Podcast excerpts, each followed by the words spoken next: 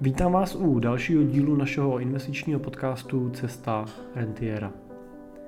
Dneska mám pro vás další díl naší pravidelný každoměsíční Money Talk Show, kterou natáčíme live s mým kolegou a kamarádem Michalem Doubkem.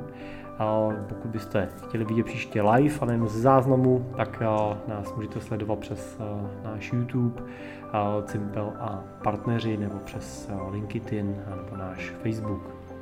A tentokrát jsme s Michalem diskutovali na řadu zajímavých témat. Jedním z nich bylo samozřejmě téma inflace a pravděpodobnost stagflace v ekonomice a samozřejmě případný vliv na portfolia. Mluvili jsme třeba ale i účtu dlouhodobých investic a daňových zvýhodnění investic a to, co očekáváme od budoucnosti. Mluvili jsme a padaly otázky na platformy obchodní, na, investo- na obchodování s cenými papírama. Zajímavý téma bylo určitě třeba časování trhu a jeho efektivita nebo neefektivita a nevyhli jsme se ani tématu protiinflačních dluhopisů a samozřejmě spoustu dalšího. Tak teď už nebudu uh, zdržovat. Doufám, že si uh, tenhle ten díl užijete jako uh, vždycky a je dlouhý, tak doufám, že se vám bude líbit až do konce.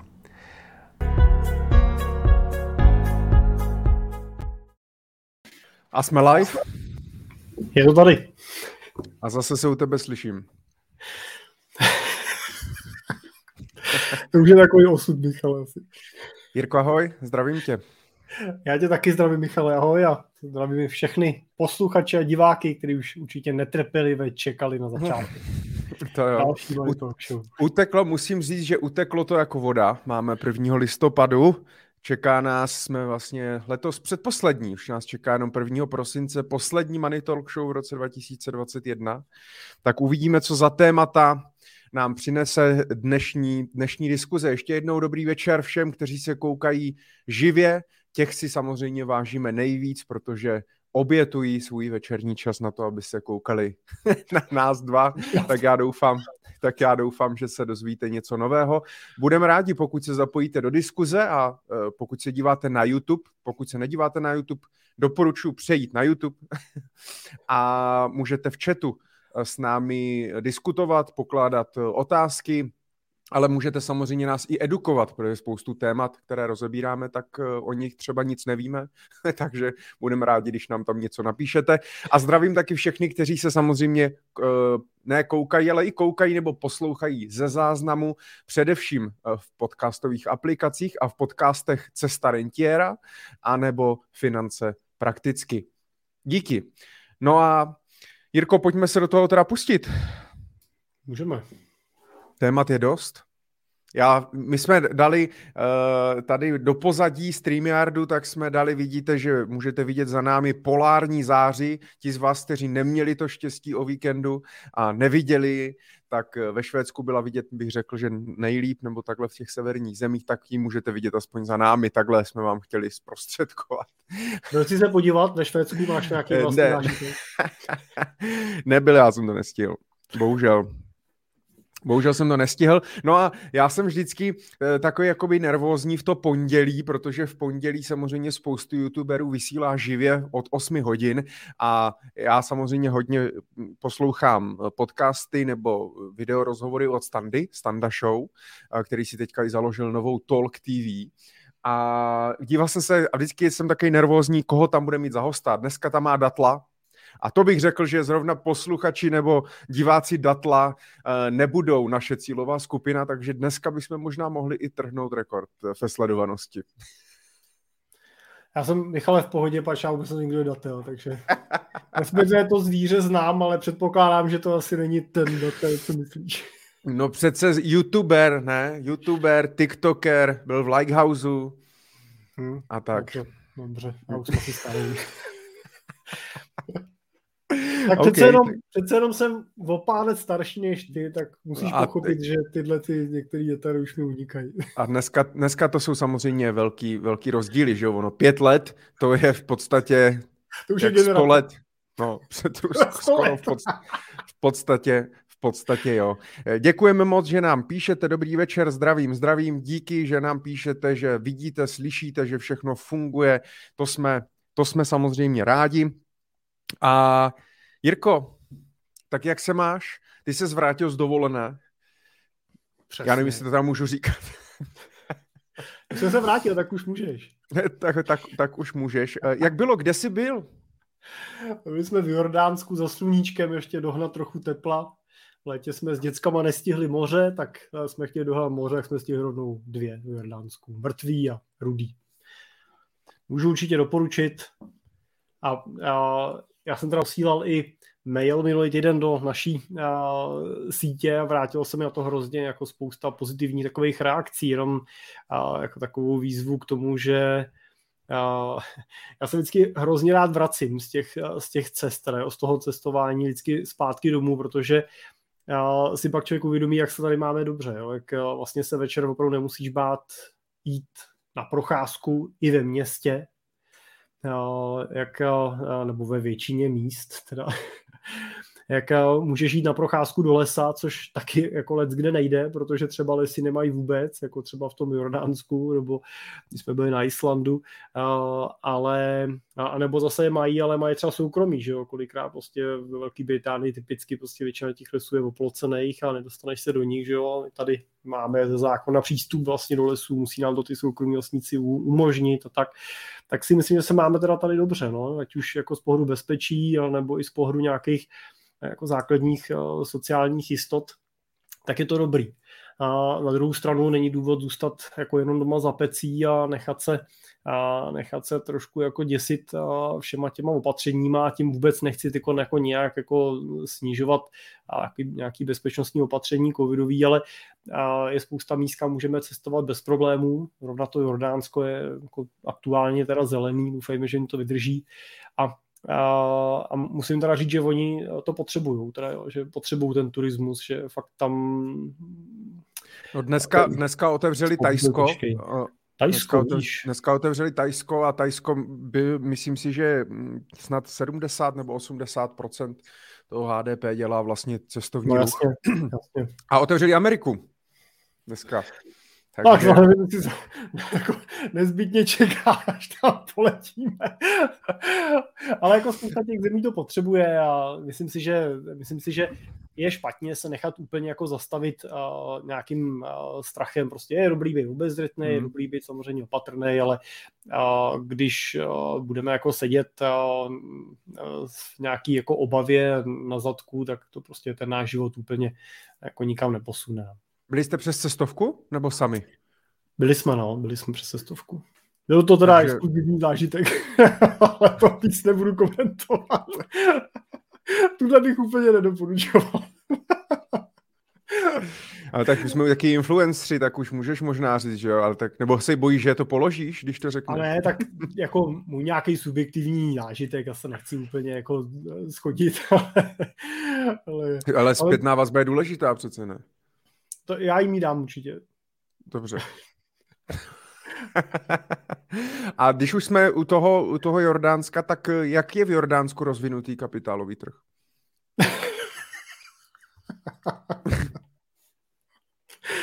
No to Já myslím vážně teda tu otázku. to je, tak to je každopádně rozhodně zajímavá otázka. To už jsem se celou dovolenou vůbec nezabýval. tak nemohl by se tam na něco jiného. Kdyby se třeba tam taky jsou vidět ryby v moři, nebo plave v mrtvém moři, to bych ti asi řekl, kapitálový jordánský trh se neskoumal. Tak pro příště, pro příště si nastuduj eh, kapitálový trh na Blízkém východě. My jsme se minule bavili, mám pocit, i o emerging markets, jestli vlastně zahrnovat eh, do toho. Tak ano. Takže, a i když Jordánsko možná patří mezi, uh, mezi, Ježíš, a teď mě vypadlo, jak se jmenují ti třetí, ještě co jsou za emerging markets. Je, teď mě to úplně vypadlo. Jirko. Nevím, který název myslíš. Člověče. No, jsou rozvinutý, rozvíjející se, jsou jako developed market, emerging markets a ještě jsou třetí a tam patří právě podle mě ten, typ, ten blízký východ Afrika a tak dál. Ježiši, to budou no. ty nerozvinutí asi teda. No, no. OK, do příště, do příště nastuduješ. Uh, tak jsem rád, že jsi užil dovolenou asi si, si zpátky. Jenom mám tě trošičku, uh, trošičku rozmazanýho, nevím, jestli to je internetem nebo, nebo kamerou nebo, nebo něčím, jestli děti ještě nestahují něco, nedívají se na Netflix, už by měli dávno spát. Člověče, ale já tam skočím. Hele, hele, máme tady Frontier Markets. Frontier Markets, přesně tak. Děkujeme. My to teda samozřejmě s Michalem víme, ale čekali jsme, jestli se někdo z vás chytne. A já to vím, jenom mě to vypadlo. No, to je jak... Já taky samozřejmě. Po tobě chcou nějaký rychlej pin v DMku k zákaznické kartě a nevíš v tu chvíli prostě. Hele, Michal, já si vytáhnu kabel a zkusím to jenom na Wi-Fi. Dobře. Takže počkáme chvilku na Jirku, teď se nám krásně, krásně zamrazí, tak...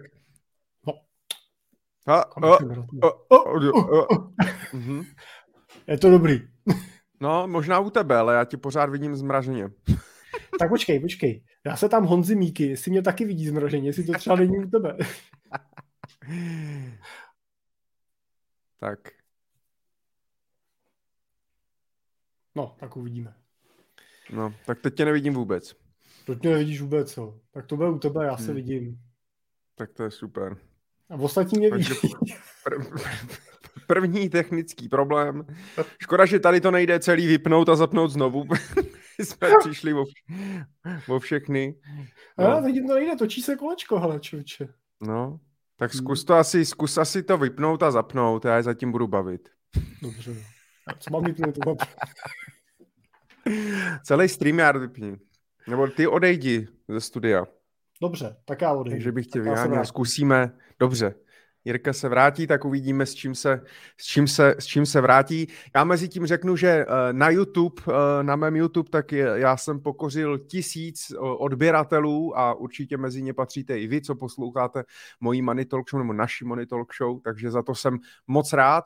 Budu rád, když budete sdílet naši Money Talk Show a vzdělávací videa dál na svých sociálních sítích, svých znám, svým známým kamarádům, pokud vám to samozřejmě dává smysl aby jsme tak nějak organicky získávali, uh, získávali a mohli vzdělávat vlastně další lidi. Mám pocit, že možná se mě i na YouTube otevřely uh, možnosti uh, v podstatě položit zvýrazněnou otázku za, a přispět vlastně nám na naši show, 10 korun, 20 korun, 30 korun a tak dále. Takže můžete to, můžete to když tak vyzkoušet Eh, v tom chatu dole je taková, myslím, že takový dolar nebo něco, tam je možnost peněžení poslat zvýrazněnou otázku a uvidíme, jestli to půjde, nepůjde, jestli dneska vyděláme nějaké peníze nebo ne. My bychom chtěli s Jirkou pro příští rok eh, otevřít možnosti příspěvků na Money Talk Show, protože chtěli bychom ji zlepšovat, chtěli bychom se vidět i živě s Jirkou, nejenom takhle, takhle online na dálku, chtěli bychom připravovat i nějaký další témata, zvát nějaké hosty, tak uvidíme. Pokud samozřejmě budete mít i nějakou zpětnou vazbu na to, eh, jak bychom naši Money Talk Show mohli posunout, co bychom mohli zlepšit, tak budeme rádi, protože to děláme samozřejmě hlavně pro vás, aby vás to bavilo, aby vy jste se něco dozvěděli a jinak to nemá, jinak to samozřejmě nemá význam. No a mně dochází, mně dochází slova, Jirku tu stále nemáme. Tak já nevím, nevím, co se stalo, jestli v Plzni vypadl celý, celý proud, přece jenom blíží se nám energetická krize, o které jsme se taky samozřejmě chtěli bavit, nebo budeme se dneska bavit, jestli se Jirka ještě připojí. A už, už se objevuje Jenom jeden kliká, Michale, na to přidat do streamu, jo, ne dva. Tak co? Skvěle. Je to, je to lepší, já jsem zatím udělal nám promo, že už nám můžou, že jsem na YouTube se mě otevřela možnost peněžení, takže můžou nám posílat finanční příspěvky uh, už na naší Money Talk posílat. Show. Tobě můžou posílat příspěvky. My se rozdělíme potom. tak, tak, perfektní. Já jsem slyšel, že jsi říkal, že jsi dostal přes tisíc odběratelů. Přes tisíc odběratelů jsem se dostal, no, sledující. Já jsem se teda nedostal přes tisíc odběratelů ještě, ale dostal jsem se přes 20 tisíc odběratelů mailingu teď, no, jsme to nedávno vyhodnocovali. Tak. No tak to je neuvěřitelný. Ale možnost peněžení mi ještě pořád teda Smart Mailing nenabídnu, tak nevím. Tak dělal něco špatně. Takže velká, velká gratulace, my jsme rádi samozřejmě, že vás to baví, že vás to zajímá a tak dále. To, jak jsem říkal, děláme to pro vás. Uh, Jirko, máš nějaký novinky za měsíc říjen, co se událo uh, a tak dále. Já mám připravené nějaké články, které jsem za říjen našel a uložil jsem si, mm, že bychom se o tom mohli pobavit, anebo jenom třeba informovat, ukázat, ale dám ti slovo, jestli bys měl nějaký, nějaký téma nebo nějaký článek nebo něco, co tě zaujalo za poslední měsíc. Tak uh, my jsme se o tom bavili už před vysíláním. Já jsem říkal, že pro nás teda jako investičáky je pořád takovým jako velkým tématem uh, inflace a uh, zvyšování úrokových sazeb, který teda uh, v Čechách hodně vedeme a čekáme, kdy nás bude následovat nebo jakým tempem nás bude následovat ten svět, hlavně teda Amerika. A ty jsi mi na to řekl, že to řešíme pokaždé, že už to nikoho nezajímá. Tak tak. Ale já jsem rád, že jako Česká republika udáváme světové tempo a že eh, záleží teďka ve čtvrtek se bude znovu eh, pravděpodobně zvedat základní úroková sazba, odhazuje, odhaduje se o 50 bazických bodů. A, a jestli nás bude následovat svět, tak to je super, jestli jako, mm, jestli jako lidi z Fedu a z ECB říkají, ty brďo, co ten Rusnok tam vyvádí, musíme Takhle ho dohnat. To, Takhle to asi úplně nebude, ale, ale musím říct, že to tempo růstu jako český v podstatě nás ovlivňuje jako investory hlavně z pohledu nějakého měnového kurzu nebo pohybu měn, protože samozřejmě čím jako vejš jsme na úrokových sazbách nebo čím je větší ten úrokový rozdíl mezi sazbama českýma a třeba dolarovými nebo eurovými, tak to samozřejmě má tlak na kurz koruny. No ale měla a... by posilovat, ale neděje se tak. No, tak jsou tam zase další že, tlaky ještě kolem, jo. Hmm. ale pokud bude dlouhodobější ten tlak, tak to pocítíme. Jo. Má to tlak na třeba měnový zajištění, zase teda zlevňuje případně jako měnový zajištění, což se týká třeba hodně fondů, uh, ale nás to teda zajímá hodně z pohledu třeba nemovitostního trhu a na to jsem já zvědavý a čekám třeba na příští rok. A dneska jsem to zrovna řešil s klientem, kde máme dělat uh, uh, velkou transakci jako nákupní nemovitostní, asi za v řádu to bude 40 milionů korun. A tak jsme hmm. jako s nadějí, s nadějí, vyhlí, s nadějí vyhlížíme ten růst úrokových sazeb, který přijde letos jednou, možná dvakrát. Ten odhad je, že by mohl dokonce ještě dvakrát ještě hmm. A tam už se podle mě tak dostaneme s těma sazbama na hypotékách do úrovní, kde pro mnoho těch investorů, který to dneska tlačí jako pod tlakem přes hypotéky, to ne, přestane být zajímavý, nebo to minimálně výrazně jako sníží tu atraktivitu toho nákupu, speciálně u těch větších jako nemovitostí se kupujou. A doufám, že budeme moct nakupovat zase normálně ty No, a já si myslím, že ne. Já doufám. Já si mysl... doufám. A já se, bojím, já se bojím, že ne, protože už se objevují dneska i jakoby články a baví se o tom, že v podstatě investory přestává zajímat, uh, přestává zajímat nějaký jakoby cash flow z té nemovitosti a, a výnos jako třeba z nájmu a tak dále, že jo, řeší se problém, že spoustu investorů drží ty nemovitosti vlastně prázdný, protože ten růst těch nemovitostí je, je, je větší a, a jenom prostě, a oni ví, že za 20 let ty nemovitosti prostě budou vejš než dneska. A hlavně máme, že jo, problém není jenom u hypoték a vyšších úrokových sazeb, my máme mnohem jakoby víc problémů na tom nemovitostním trhu. A myslím si, že pořád bude ta poptávka, i přes ty hypotéky, tak pořád ta poptávka bude výrazně převyšovat tu nabídku, no, takže myslím si, že jako trošku to možná schladí, ale jako já třeba neočekávám, že by jako to spadlo prostě třeba, že by nemovitosti výrazně spadly a tak dál. Ne, to, to, to já taky nečekám a ani to nepotřebujeme. To není zase úplně jako téma, že bychom čekali na pokles s nákupama.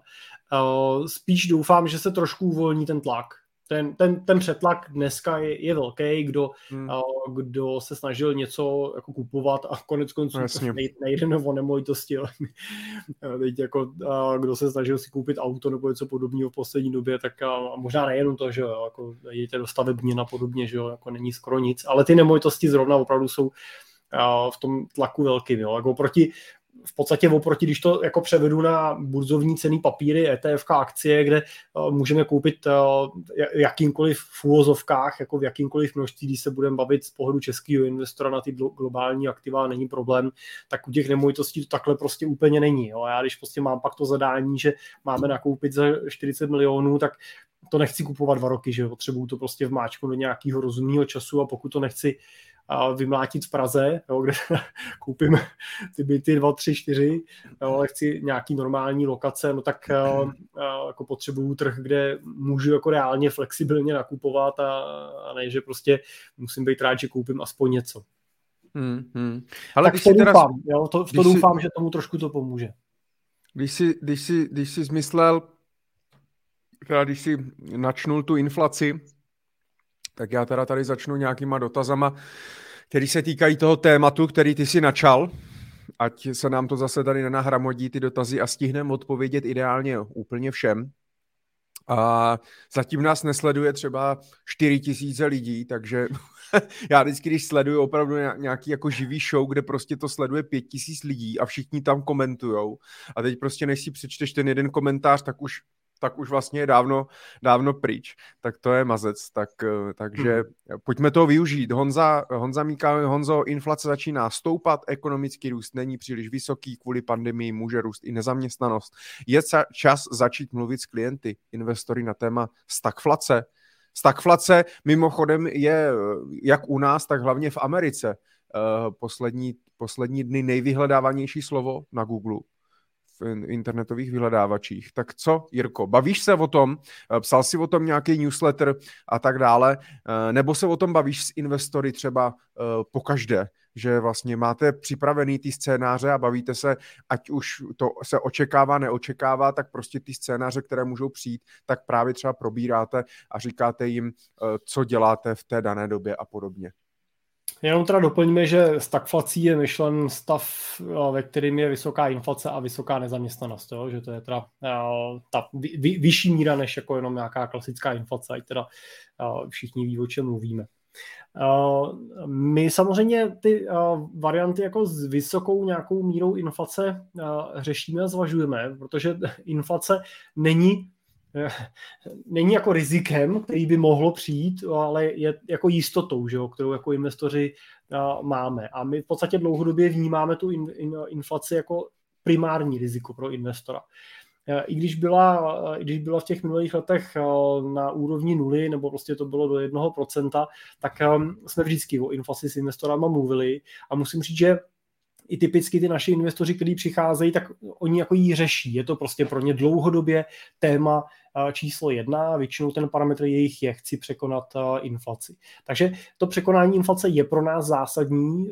V podstatě výkonnost a úspěšnost těch našich portfolií musíme vždycky porovnávat k výsledku vůči vlastně inflaci jako takový. A i tomu ty portfolia přizpůsobujeme. No, tak my vlastně pořád dlouhodobě věříme tomu, že s inflací si dokážou poradit akcie, proto v portfolích stavíme hodně na akciových pozicích. Z pohledu dluhopisů, tak dneska používáme v portfolích primárně inflační dluhopisy, který od začátku letošního roku i v těch ETF-kových pozicích, které používáme my, tak jsou plus, dneska jsme to řešili s klientem, asi plus 7% aktuálně za těch posledních 12 měsíců. A i při započtení veškerých měnových pohybů a tak dále, tak prostě je ten výnos přijatelný a nemovitosti a nemovitostní pozice, které zase jsou podle nás eh, jako dobrým eh, inflačním, eh, jako inflační pojistkou. Takže to asi k tomu tématu, no. Jinak jako, že bych chtěl že bych jako úplně chtěl strašit s tím jako stagflačním tématem, to úplně ne, neděláme. Tak strašit, ty nemůžeš, Jirko, strašit svoje klienty, ne přece. tak neříkám jenom moje klienty, ale obecně bych s tím tématem nechtěl strašit. A to je jedna věc. A druhá věc je, že samozřejmě ještě a pro mě vždycky důležitý se jako na to dívat z víc hledisek. Jo. Jedna, je věc, jedna věc je, jaká inflace je v Čechách, No ale samozřejmě já potřebuji brát v potaz, jaká inflace je v Americe, protože mi to ovlivňuje část těch uh, investic, ať už z pohledu výnosu, anebo z pohledu toho, že třeba držíme uh, dolarově a nějakou jsem to hmm. ovlivňuje, že ten kurz potom vůči koruně a tak dále, že těch fakturů je, je celá řada a i to měnové rozložení, i, i to rozdělení toho kapitálu do různých teda regionů a různých měn může být nějakým ochranným prvkem asi, že bychom tady měli úplně globální tu eh, stagflaci, i když tak dneska se to šíří všechno rychle, že jo? Ale vlastně na tom nebudeme všichni stejně. Hmm. Pavel píše, Pavel, ahoj, nabírá to nové rozměry, kam myslíš, že může oficiálně přiznaná inflace dorůst? A kdy? No, oficiálně přiznaná moc vysoko neporoste. to, to tak bývá. jako, mně v podstatě přijde srandovní to, že se dneska bavíme o 4-5% jako český inflace ve chvíli, kdy vidíme prostě, jako, že ceny elektriky prostě letí nahoru jak blázen jo, a auta stojí víc peněz, že a benzín letí nahoru a podobně. Já teda těch 5% a, úplně jako nevidím. Já myslím, že ta realita je podstatně horší. Jenom třeba můžu jako doplnit, že jsem byl teda jeden z odběratelů Bohemia Energy, který já teda v minulém měsíci díky svým spekulacím teda neustáli ten tlak. Já jsem teda nebyl klientem Bohemia Energy původně, já jsem byl Ampere Marketu, ale prostě jak si to různě potom přeprodával, jak jsem skončil vlastně teda v jedné z těch firm, která pod nima byla. A a teď jsem dostal novou smlouvu od Česu a dost mě to pobavilo, pak skutečně ta očekávaná fakturace má být jako skoro násobek teda, jo, v tom, v tom hmm. čísle. Takže um, jako pro, pro mě teda 5% tam nevidím teda, no, takže, a, a, ale jako je fakt, že ta oficiální inflace bude vždycky nízká, protože prostě, nebo vždycky bude snaha jí jako různě jako snižovat různýma datama, protože už jenom berte v potaz, že na základě ní splácíme dneska úroky, že jo, třeba na dluhopisech a tak dále, že jo, takže, takže ale já si, já si hlavně myslím, ale že uh, za prvý každý máme inflaci jinou, protože každý máme jiný ten spotřební koš, že jo? A za druhý, není to vlastně jedno důsledku? Co myslíš? No kolik vlastně je? A jestli je tři, nebo šest, nebo osm, nebo čtyři, nebo, nebo no, nula. Prostě jako já bych, přece jako moje investiční strategie se nemůže jakoby výrazně nějak eh, jako by nemůže být ovlivněná tolik, jako jaká je asi zhruba moje inflace. Přece. Prostě chci ochránit kapitál, mám nějaký cíle, nějak investuju do nějakých aktiv. Jenom přemýšlím.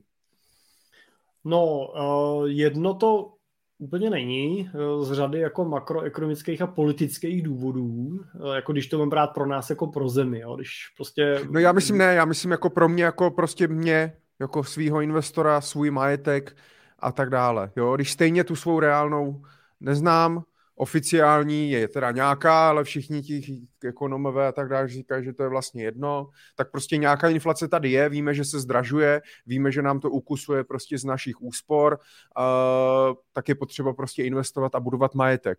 Což ale je, vž- což je ale za, jako za jakýchkoliv okolností dobrý budovat nějaký majetek. To máš pravdu, to s tebou souhlasím, ale, ale ta inflace je zásadní z toho hlediska, že vůči ní by si měl porovnávat efektivitu tvých investic. Mm-hmm. A, protože když uh, si vezmeme prostě období, ve kterém budeme mít inflaci teď 5% a tvoje investice v... A teď teda naše malá říká vždycky králíček, v úvozovkách teda, ty máš v, eh, v úvozovkách bezpečný dluhopisy, korporátní koupený, český eh, za bezpečných 5%, eh, takže po zdanění někde kolem, eh, nevím, 4, 4,5%, no tak rázem zjistíš, že když ten dluhopis jediný, co ti nese, je ten kupon a ten kupon je půl procenta pod úrovní inflace, tak ta tvoje bezpečná investice se ukazuje jako výrazně riziková investice, protože ty tvoje peníze žere. Jo? Ty tam budeš mít prachy na pět let a za pět let ti teda eh, s jistotou vlastně, pokud bude 5% inflace, vrátí eh, míň, než si jim dal, a to včetně toho kupónu. Že? Jo, tak eh, pokud bude inflace jako byla 1%, 2% a budeš mít bezpečný výnos 5%, no tak fajn, tak dobrý. Jo, ale teď je to ještě o to větší extrém, že pokud se bavíme o těch korporátních dluhopisech, kde uh, neseš uh, to riziko emitenta, který už se ukázalo v mnoha případech, že je, je zásadní. Já jsem zrovna před eh, dovolenou eh, seděl s našima velkýma klientama, který eh, měli v Arce několik desítek milionů korun ve směnkách a vlastně jo, no, ta inflace byla, to jsme si nedokázali představit, že by Arka vlastně jo, mohla skolabovat vlastně. Dneska všichni vidíme jasně, to bylo jasný, že to bylo jo, černá díla na peníze, ale předtím to nikdo neviděl. Jo, jo ten komentář nepal. Já teda doplním, že to nebyly teda peníze, které jsme tam směřovali my, jo, už tam měli předtím, než nám začali spolupracovat a ten plán byl, že je budou vyndavat z té teda, jo. Bohužel, ale než je zvládli vyndavat, tak došlo k tomu, k čemu došlo. Hmm. Tak, uh, tak ten problém v tomto jako případě může jasně, být nástupný. Jasně, jo. jasně. Takže z tohoto hlediska ta inflace je zásadní. Spolu ještě s inflací by tě měla zajímat takzvaná bezriziková míra investic. To znamená, když bys ty peníze nechal někde, někde na spořáku, na termíňáku, na nějakým bankovním vkladu nebo krátkodobých státních dluhopisech, tak jaký bude kupon. Jo? Tak tohle jsou čísla, které potřebuješ vědět. Jo? Když to nechám na spořáku, budu mít dneska procento, inflace mi žere 5%, no a já vlastně porovnávám ten svůj výnos vlastně úměrně k těm, těm dalším, dalším aktivům a úměrně tomu zvažuji nějakou rizikovost s tím spojenou. Hmm. Děkuji za upřesnění, Jirko.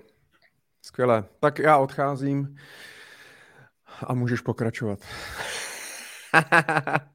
ne, no takže inflace je tady, je tady, bude tady s námi pravděpodobně ještě nějakou, uh, nějakou dobu. Je potřeba se na to připravit, protože dlouho jsme žili vlastně, jak jsi říkal, uh, s inflací blízko nule, takže spoustu lidí mělo pocit, že vlastně není potřeba nějaké extra investovat a ono to tak vlastně bylo, uh, ale situace se mění, je potřeba být připraven a nicméně nepanikařit, nepanikařit, investovat prostě podle nějakého investičního plánu a tak dále. To si myslím, že je důležitý. Můžu se ještě dovolit, Michale, k tomuhle tomu jenom jednu poznámku. Já... No, můžeš si dovolit, co chceš, Jirko, je to tvůj podcast. Krásný, tvůj taky. já tady teď končky, já si můžu nazdílet. Můžeš nazdílet. Tak já tam Jenom jsem chtěl ukázat tady eh, vlastně eh, vývoj indexu S&P 500 eh, za poslední rok, za poslední 12 měsíců. A když se bavíme o meziroční inflaci 5% na české inflaci, tak se můžeme podívat, že ale výnos akcí za těch posledních 12 měsíců, tohle je teda amerických 500 největších firm, tak je 39%. A tady možná jenom na tom příkladu chci ukázat to, že třeba zrovna ty akcie jsou jedno z těch aktiv, který se s tím v velké míře dokáže popasovat. Neříkám, že ve všech obdobích, neříkám, že v každém roce, ale v tom dlouhodobém průměru oni s tou inflací dokážou držet krok. Důvod je jednoduchý, protože to, proč máme inflaci, je to, že protože rostou ceny. A pokud rostou ceny, tak to znamená, že někomu roz, rostou tržby. No a pokud někomu rostou tržby, tak i při zachování stejného procenta zisku samozřejmě ten zisk je nominálně větší a to se promítá samozřejmě potom i do uh, ceny těch akcí a tak dále. Jo. Uh, jsou extrémy, když ta inflace to úplně přestřelí, že jo, vidíme teď, že ty firmy taky mají problémy, že ty dodavatelské řetězce nestíhají, nezvládají, ale zase jenom reálně uvažujeme nad tím, proč to tak je. Proč ty dodavatelské řetězce nezvládají? To není úplně tím, že by najednou někde mm, někdo ten řetězec jako uříznul a on nejel. Jo, teď z velké části je, je tím důvodem extrémně zvýšená poptávka. Je to ten poptávkový šok, kdy se dohání vlastně ten rok, co jsme byli všichni doma. Takže ty firmy ty firmy nestíhají. Ano, někdy to pak dopadne, já nevím, na Škodovku, že jo, teď 14 dní nejela Škodovka, protože neměli čipy, teď už zase jedou, teda už zase přišli nějaký, doufám, že jim budou posílat i dál, ale, ale je to pořád prostě extrémní nárůst poptávky, extrémní objem biznisu, který probíhá. Mm. Jak jsem byl v tom Jordánsku, tak jsme tam koukali na ty proplouvající lodě a já jsem si k tomu něco googlil a vyskočilo na mě, že v Kalifornii jeden z těch největších přístavů má frontu snad na tři týdny lodí, protože to nestíhají ani vykládat. Jo. A hmm. to, to je vlastně samozřejmě je to vlastně obrovský biznis a jsou to obrovský peníze, které vlastně do té do spotřeby teď vlastně tečou a, a, a, a, nebo by i chtěli týct, ale nemůžou tam natýct, protože prostě třeba to auto a podobně je problém si vlastně objednat. Jo. A to je něco, co teda tlačí ceny nahoru, ale zároveň to tlačí ten biznis a ty ceny akcí vlastně uh, rostou. Neříkám, že porostou navždy, neříkám, že to není bublina a tak Pro, dále. Proto já si zase myslím, no, je to, je to prostě nějaký ten šok, Jo, to znamená, že já teda je to spíš jako, že v to věřím těm ekonomům a tak dále, kteří říkají, že, to, že se to samozřejmě uklidní, ta situace. Jo, že, to, že by nás neměla čekat teďka inflace 10% v následujících pěti letech a že se fakt bude zdražovat až Bůh ví, Bůh ví kam. Tak doufejme, že se to uklidní, uvidíme, jak zvládneme i covid uh, a tak dále a že se snad vrátíme brzo do nějakého, do nějakého normálu. Trošku se z některých věcí poučíme, nejenom my, eh, lidi, ale i vláda a tak dál a eh, centrální banky a, a bude, zase, bude zase klid. Já třeba ještě u té inflace vidím problém v jedné věci a to je velký riziko inflace. Ona, ona neudělá boha, bohatý chudšíma. Ale problém je to, že udělá ty chudší chudšíma. Hmm. No, ono, když se na to podíváš, tak v posledním roce dvou letech, třech letech eh, velký množství lidí velkým jako způsobem zbohatlo. Na, na nemovitostech, na, na akcích, na, jako na, pokud měli prostředky, které mohli někam vložit a vložili je, tak eh, ten majetek se jim často znásobil. Jo? Často se nebavíme jako na třech letech o tom, že mají o 20% víc, ale často mají násobek toho, co měli a my jsme tím musím říct, že často úplně teda fascinovaný v portfolích našich klientů, prostě když jako vidíme ty jako neuvěřitelné nárůsty ve velikánských desítkách procent prostě na roční bázi, který a na těch velkých portfolích jsou nominálně až jako skoro jako nepředstavitelný, jo, který hmm. se realizují. No ale pak na druhou stranu se bavím s kam, některýma kamarádama, spolužákama mýma, a protože bydlíme na vesnici, prostě tak spousta těch kluků prostě dělá normálně tady někde jako ve, ve fabrikách, ve výrobních firmách a a jsem, bavil jsem se jako s jedním a říkal, hele, jak u vás, jak rostou platy? A on říkal, no dlouho ne, no. Ale letos nám přidali. V lednu. A já jsem říkal, ty, Michale, to vám ale nepřidala firma. To vám jenom stát zrušil superhrubou zdání jo, jo, to je pravda, vej, to bylo něco takového, no. Říkám, no a kdy vám firma přidala? Kdy vám jako navyšovali platy? A on říká, no to bude člověče, já nevím, jestli 2017 nám přidali něco jako o tu inflaci. A to je problém. Jo, je, je jako hmm. problém, že je, je tady skupina velká, která teda extrémně bohatne, no ale pak je tady, a já nevím, jak velká ta skupina, ale mám obavu, že ta je nominálně větší, jo, ta, ta skupina těch lidí, která ale nebohatne. No jasně, že, jasně, já jsem, jasně. Nárůsty těch platů, jasně, který na té roční bázi v těch statistikách vidíme, prostě nedotýkají. Ale já je, jsem to... Hm. A, a tady, tady vzniká potom jako riziko té inflace. Jo. Tady vzniká ten, ten problém a ty rozevírající se nůžky. No, tak to ale není... Kdyby ta dlouhá inflace jako mohla tady rozevřít a nastartovat. Blbý je, že to samozřejmě není riziko jako jenom inflace, ale riziko celospoločenský, je to sociálně, politicko, politický, ekonomický téma.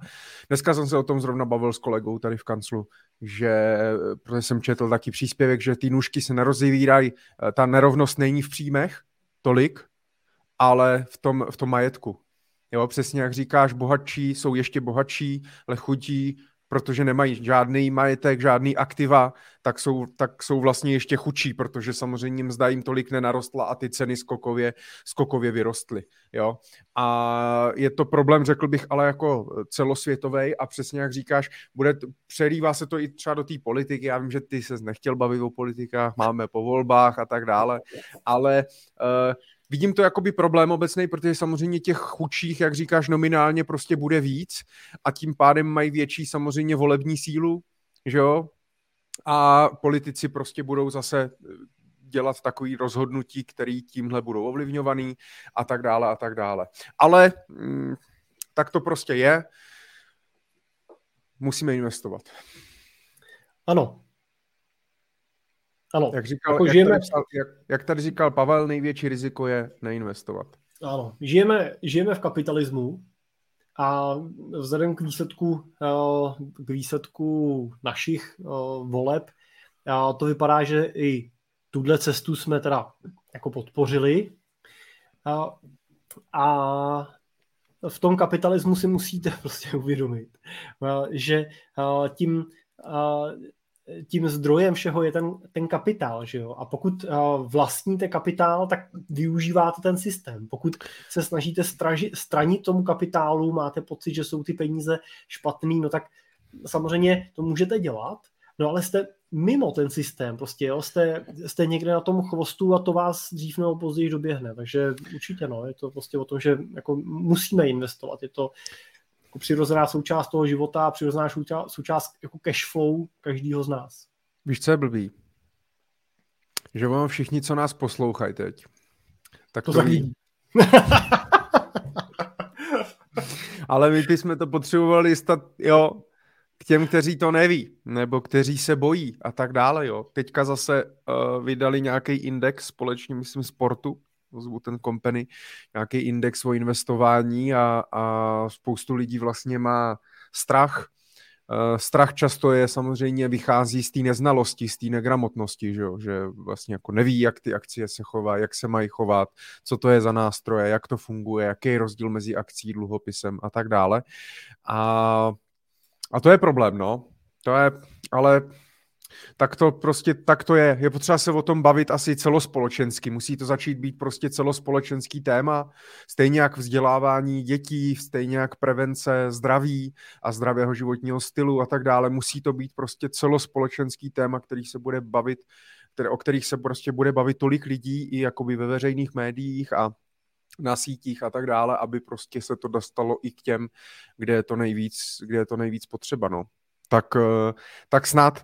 No Jirko, tak pojďme, pojďme od inflace. Víme, že teda inflace tady je, pravděpodobně bude, ať už nějaká nebo taková. Měli bychom to nějakým způsobem zahrnout do toho svého plánu, ale důležité je dlouhodobě prostě budovat majetek a investovat do takových aktiv, který mě tu inflaci překonávají, který prostě uchovají hodnotu, uh, hodnotu těch peněz a víme, že pokud budeme držet jenom cash, budeme držet jenom hotovost, tak hotovost dneska, fiat měna nám prostě tu, uh, tu hodnotu neuchová z dlouhodobého hlediska. Pokud máme nějakou krátkodobou rezervu uh, někde na spořícím účtu a tak dále, tak je to v pohodě. Stejně něco musíme mít rychle likvidního, ale větší část majetku bychom měli mít nějak zainvestovanou do nějakých reálných aktiv. Akcie nemovitosti za mě asi jako dvě takový nejzákladnější dlouhodobý aktiva, na kterým bych to stavil, biznisy, biznisy nemovitosti. No ale ty jsi tady uh, už nadhodil téma Bohemia Energy, tak co říkáš na toho kloučka, písaříka? my, mám, my jsme ještě malí lidé, máme malou sledovanost, tak my si tady ještě můžeme říkat, co chceme. tak bez obalu, Jirko, co na to říkáš? To je výkuk. No, tak No, tak jako já jako zákazník jsem byl trošku překvapený. A ty jsi věděl, že to je pod Bohemkou ten Ampere, nebo? Jo, jo, jo. Jo, to jsi věděl.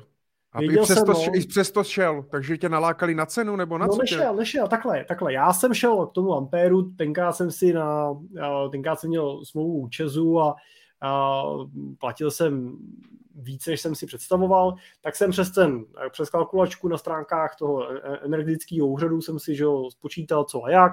Vyšel mi krásně ten Ampermarket, to byla tenkrát nezávislá firma, my dělali hlavně teda pro průmyslové podniky, ale byli schopni zít i tu domácnost, tak jsem si je tenkrát udělal, oni neměli žádný závazek, takže jsem říkal, tak co, tak když tak to hodím k někomu jinému, že jo.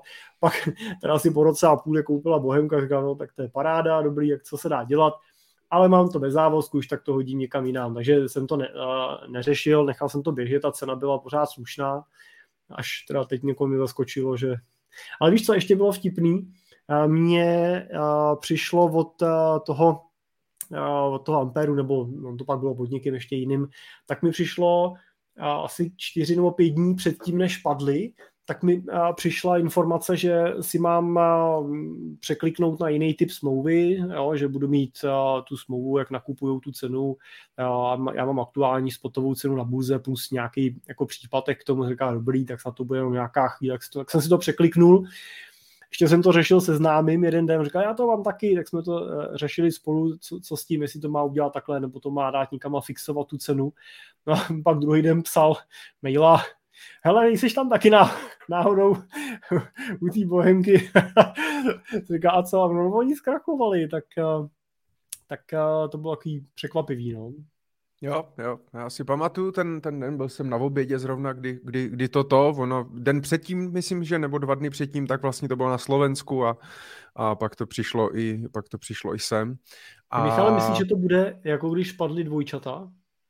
Že, ví, že američani vždycky říkají, že ví, co dělali 11. září, ty budeš říkat, že vím přesně, co, se, co jsem dělal v den, kdy krachovala 13. Bohemka. října. No, uh, no, ale je to, je to, je to vtipný, no, jako já,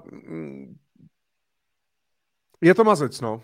Je to, je, je to jako, teď se to řeší samozřejmě všude, je to téma jak inflace, že?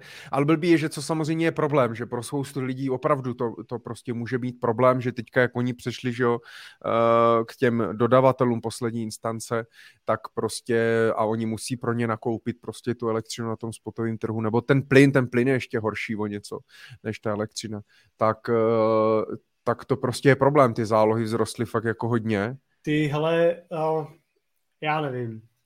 Ne? No takhle, vzrostly, vzrostly, ale je to možná jenom jako, musí to ty lidi vyřešit dřív, jo, ale za mě třeba zase naopak, já jsem ocenil, že je nějaký systém, jako, který to řeší, jo, že teda jo. padla Bohemka, to neznamená, že mi odpojí elektriku, jo, je teda ten čes, kde mě přebírá, já jsem v podstatě se prokliknul na čes, tam byl rovnou odkaz, že jo, co mám udělat, udělal jsem si nějaký samovodečet, že jo, abych jim tam uh, dal data, poslal jsem, dělal jsem si, říkal jsem, už to nebudu znova řešit, prostě hodil jsem to k Česu, vybral jsem si smlouvu, na jakou dobu teda chci tu, ten závazek, oni mi řekli, kolik to bude stát, já nevím, jestli potom podepsal jsem ji elektronicky, smlouva nabíde platnost asi za 11 dní, takže budu v tom provizoriu, já nevím, jak dlouho, jo, tři týdny nebo něco takového jako já neříkám, že to je dobrý, jo, ale tak to je ten kapitalismus, ne, co jsme se bavili, jo, prostě to jako Bohemka posrala, bohužel, jo, zkrachovala, vybral jsem si blbýho dodavatele, dobrý, to jako je můj, můj, můj boj, ten systém ale zajistil, že jsem nezůstal bez elektriky a je na mě, jak rychle vyřeším prostě změnu k někomu jinému. Víš, jako já v tom jako nevidím v tom vlastně nějakou jako tragédii. No a, a teď, OK, a teď vlastně teda jakoby co s tím, co by to by mě třeba zajímalo u tebe, co by vlastně teda ten stát měl dělat, protože za prvý jako 900 tisíc lidí je fakt hodně a, a za druhý ty jsi v pohodě, že jo, finančně. Ty jako neřešíš, i kdyby ti to vzrostlo prostě pětinásobně, desetinásobně, tak prostě ty zálohy platit zvládneš. Ono pak na konci, za ten, až bude to vyučtování, tak oni jim to třeba vrátí, že jo, a tak dál. Ale tak uh, jako vnímáš to tak prostě pro všechny, že lidi, co na to fakt nemají třeba eh, a tak dále a třeba jinýho no, dodavatele nějak neseženou a podobně, tak jako... No, jak neseženou? To, tomu nerozumím. Jak, jak neseženou dodavatele? Prostě ten čas naklikneš a uděláš elektronický smlouvu na dálku během chvíle. Vybereš si tam prostě jeden ze tří tarifů. No to jako, uděláš, jako... ale záleží, jakou ti dají zálohu, že jo? Tak pokud ti lidi říkají, že platili zálohu 3000 a teď mají platit 15, tak... To, ale já ti řeknu, jak to mám já. Platil jsem no. zálohu 3300 nebo 200, něco takového. A teď teda platím 4700 zálohu. Takže vzrostla mi, jo, ale poměrově mi teda vzrostla o, já nevím, jo, ne, o, o půlku třeba, jo, o 50%. Dobrý, já mám teda pasivní barák, nebo nízkoenergetický barák, jo, takže ta spotřeba je do 10 MW ročně, jo, ale já mám tu všechno na ní zase ale jako proč by ti to skočilo najednou, nebo já nevím, teda nevím, nevím úplně ten důvod, mám tu svoji zkušenost, která prostě vypadala takhle, není mi to příjemný, jo, že místo a, 30, já nevím kolik, pěti, prostě zaplatím 50 prostě, ale tak, jako, tak to je, ta cena té elektriky taková je. Ne, já jsem rád, že to, já jsem samozřejmě rád, že to, že to vnímáš takhle jako i pozitivně a optimisticky, protože samozřejmě média to hodně, hodně nafukujou a, a teď prostě řeší to vláda a tak dále, že prostě máme tady energetickou krizi a spoustu lidí kvůli tomu se může dostat i do nějakých exekucí a tak dále, takže je fajn, že to tak nevidíš a že to má, že to prostě má cestu a že se to, že se to prostě srovná, což je fajn. Jako srovnat se to srovná. Já, jako co by s tím měla dělat vláda nebo stát, jako nevím. Já, to se můžeme bavit spíš jako o tom, o ceně té elektriky, že jo, jestli mají nějak jako reagovat a podpořit to, že ta hmm. cena té uh, energie prostě je na násobku toho, co byla.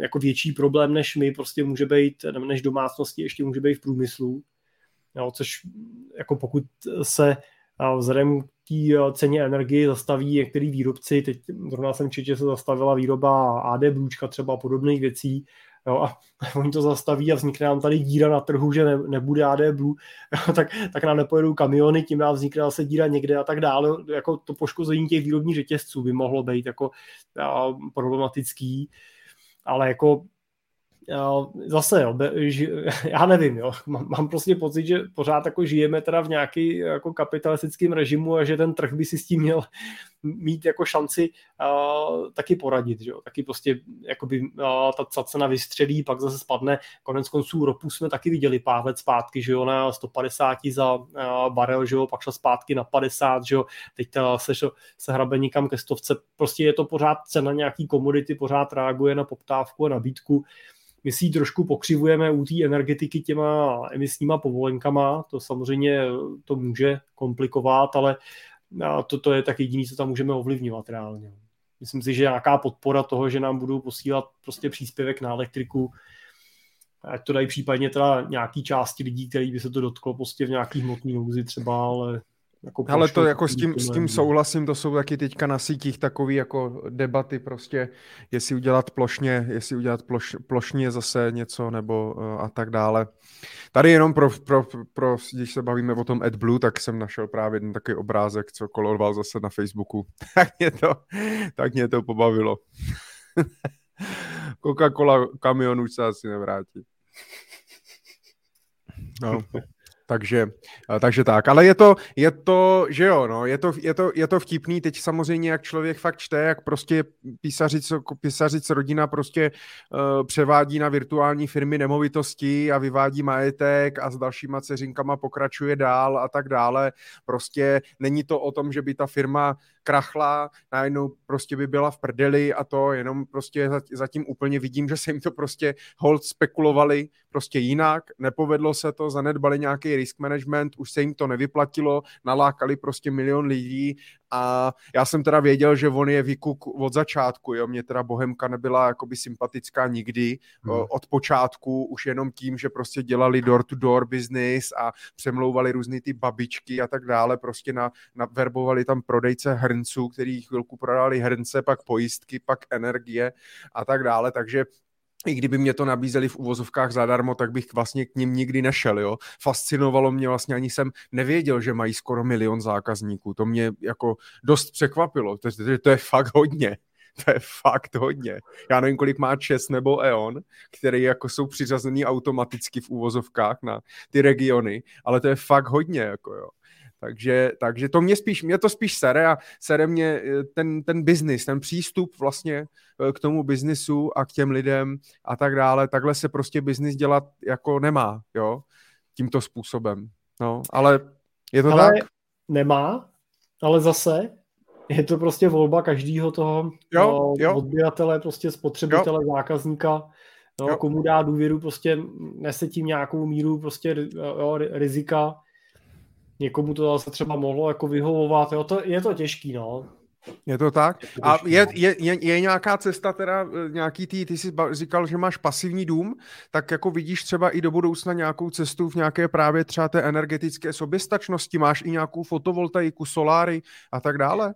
No tak d- nemám zatím fotovoltaiku, mám udělanou přípravu a je to přesně že ta otázka toho, kdy a, bude smysluplný si ji tam dát, že jo? jo? Dokud ta cena elektriky vůči nějaký spotřebě nějaká, z návratností se prostě pořád a, počítám někde na 12, 13, 14 let, no tak to pořád ty peníze radši jako uplatním někde jinde, který bych do toho dal, ale jako ve chvíli, kdy prostě mě to začne jako pít krev, tak ji tam můžu nahoru a posadit a jednou jí tam určitě dám. No. Takže určitě myslím si, že ty rostoucí ceny budou samozřejmě vytvářet větší tlak na tohle. A mimochodem, já mám pocit, že teď už platí pravidlo, Michale, že snad všechny domy musí mít jako pasivní standard. Jo. Že buď hmm. už to platí, no. anebo to platit bude že to budou tlačit jako všechno do té nízkoenergetičnosti až na ten práh vlastně té pasivity a je tady trend, že jo, kolikrát i těch plusových domů, že jo, který naopak ještě dodávají že jo, do, do sítě energii, takže hmm. jo, zase ono to jako případně otočí prostě některé trendy, některé trendy v tom, že třeba se právě spousta těch dalších zdrojů vyplatí. Hmm. Máme tady, někdo nám přidal tady Angry, Jan Mraček nám tady přijal Angry Smiley, tak doufám, Honzo, že to není kvůli tomu, že tě nebavíme, ale že jsi naštvaný na to, na, na, na, na to, jaké jsou lidé situaci a na tu energii a tak dále. A, a OK, no, tak energie prostě je tak, jak to, tak, tak, tak, jak je. Myslíš si, že má smysl dneska třeba, jak vnímáš energetický sektor? Máš na to nějaký názor, co se týče třeba investic do nějakých jako, eh, do energetického sektoru, do energetiky jako takový? no tak my třeba jsme eh, po amerických volbách eh, do některých takových dynamičtějších nebo spekulativnějších portfolií zařadili některé fondy zaměřené právě na clean energy a jsou aktuálně asi minus 20%, jako jedno z mála aktiv. Oni to teda vykompenzovali všechny ty ostatní pozice, ale jsme trpěliví a držíme. Jo? Tam jsme přesvědčeni, že dlouhodobě to jako má smysl a že a ta pozice a si najde cestu zpátky. Ale... Takže a, jako musím říct, že jsme to tam, a, že jsme to tam dali, je to jako několik portfolií, kde jsme měli prostě požadavek toho klienta právě na nějaký zaměření, jako ještě tam ta, specifikace byla jeho i tímhle směrem. A říkal jsem si, zase se ukázalo, že snaha o to jako vybrat nějaký sektor i s veškerou jako možnou analytikou se často ukazuje jako marná. My jsme teda samozřejmě vybrali některý sektory vítězný a byl tam i tenhle ten, který prohrával a a pak je otázka, jestli jako nebylo jednodušší prostě držet opravdu ten trh v té šíři jako takový. No. Takže tak asi, asi tak. No. OK. Uh, mám tady ještě, než se dostaneme k dalším, k dalším dotazům, tak mám tady jenom uh, zprávu, kdo to nepostřel, už to teda bylo na konci, na konci září a nestihli jsme to probrat to minulým, ale před minulém, před minulém Money Talk Show uh, 1. září, když jsme to měli, uh, tak nějak, tak uh, jsme, me, nebo ne, my jsme neměli v září, Září jsme neměli, říjen jsme měli poslední a pak bylo před prázdninama. Ježiš, tak to už jsme řešili před prázdninama asi. Tak jsme řešili účet dlouhodobých investic. Měli jsme na to, měli jsme na to uh, dotaz, tak co se týče jenom účtu dlouhodobých investic, tak to se nestihlo aktuální vláda nebo poslanecká směnuna, tak nestihli to do té novely eh, vlastně přidat, takže účet dlouhodobých investic se pravděpodobně odsouvá, mělo by to být účinný už od 1. 1. 2022, to znamená, měli vlastně přibít další možnosti daňově uznatelné, eh, když pokud člověk třeba investuje i v robo-advisory platformách nebo v nějakých fondech nebo investičních účtech, tak měly ty investice do akcí, dluhopisů a tak dále, měly být různě daňově zvýhodněny dost podobně jako u životního pojištění nebo penzijního připojištění či penzijního spoření, takže to se zatím odsouvá. Uvidíme, jak to bude. Ještě teda tam diskutují o tom, že by zase to udělali tak, že by ty firmy nebo ty účty dlouhodobých investic, které by na to byly udělané, takže by museli třeba garantovat výnos ve vyšší inflace. Jo, už tam zastrkají prostě nějaký tady tyhle garance, který to vlastně celý skurví, jo, ten produkt. To je neuvěřitelný prostě. Hmm tak uvidíme, jakým způsobem to projde, jestli to vůbec něčemu bude. Teď jsem právě na to četl na, na i dnesu jednu, eh, jeden komentář od analytika investičního, že právě říká, že si myslí, že pokud tam budou stejné podmínky jako u penzíka životky, životka a, a ještě tam budou nějaký tady tyhle nesmyslné garance, takže si nemyslí, že tam jako najednou přibude mraky lidí a mraky nových peněz uh, a tak dále, jo? Hele, já mám obavu, že to ve výsledku konečným, až na to jednoho dojde, tak to bude něco za něco.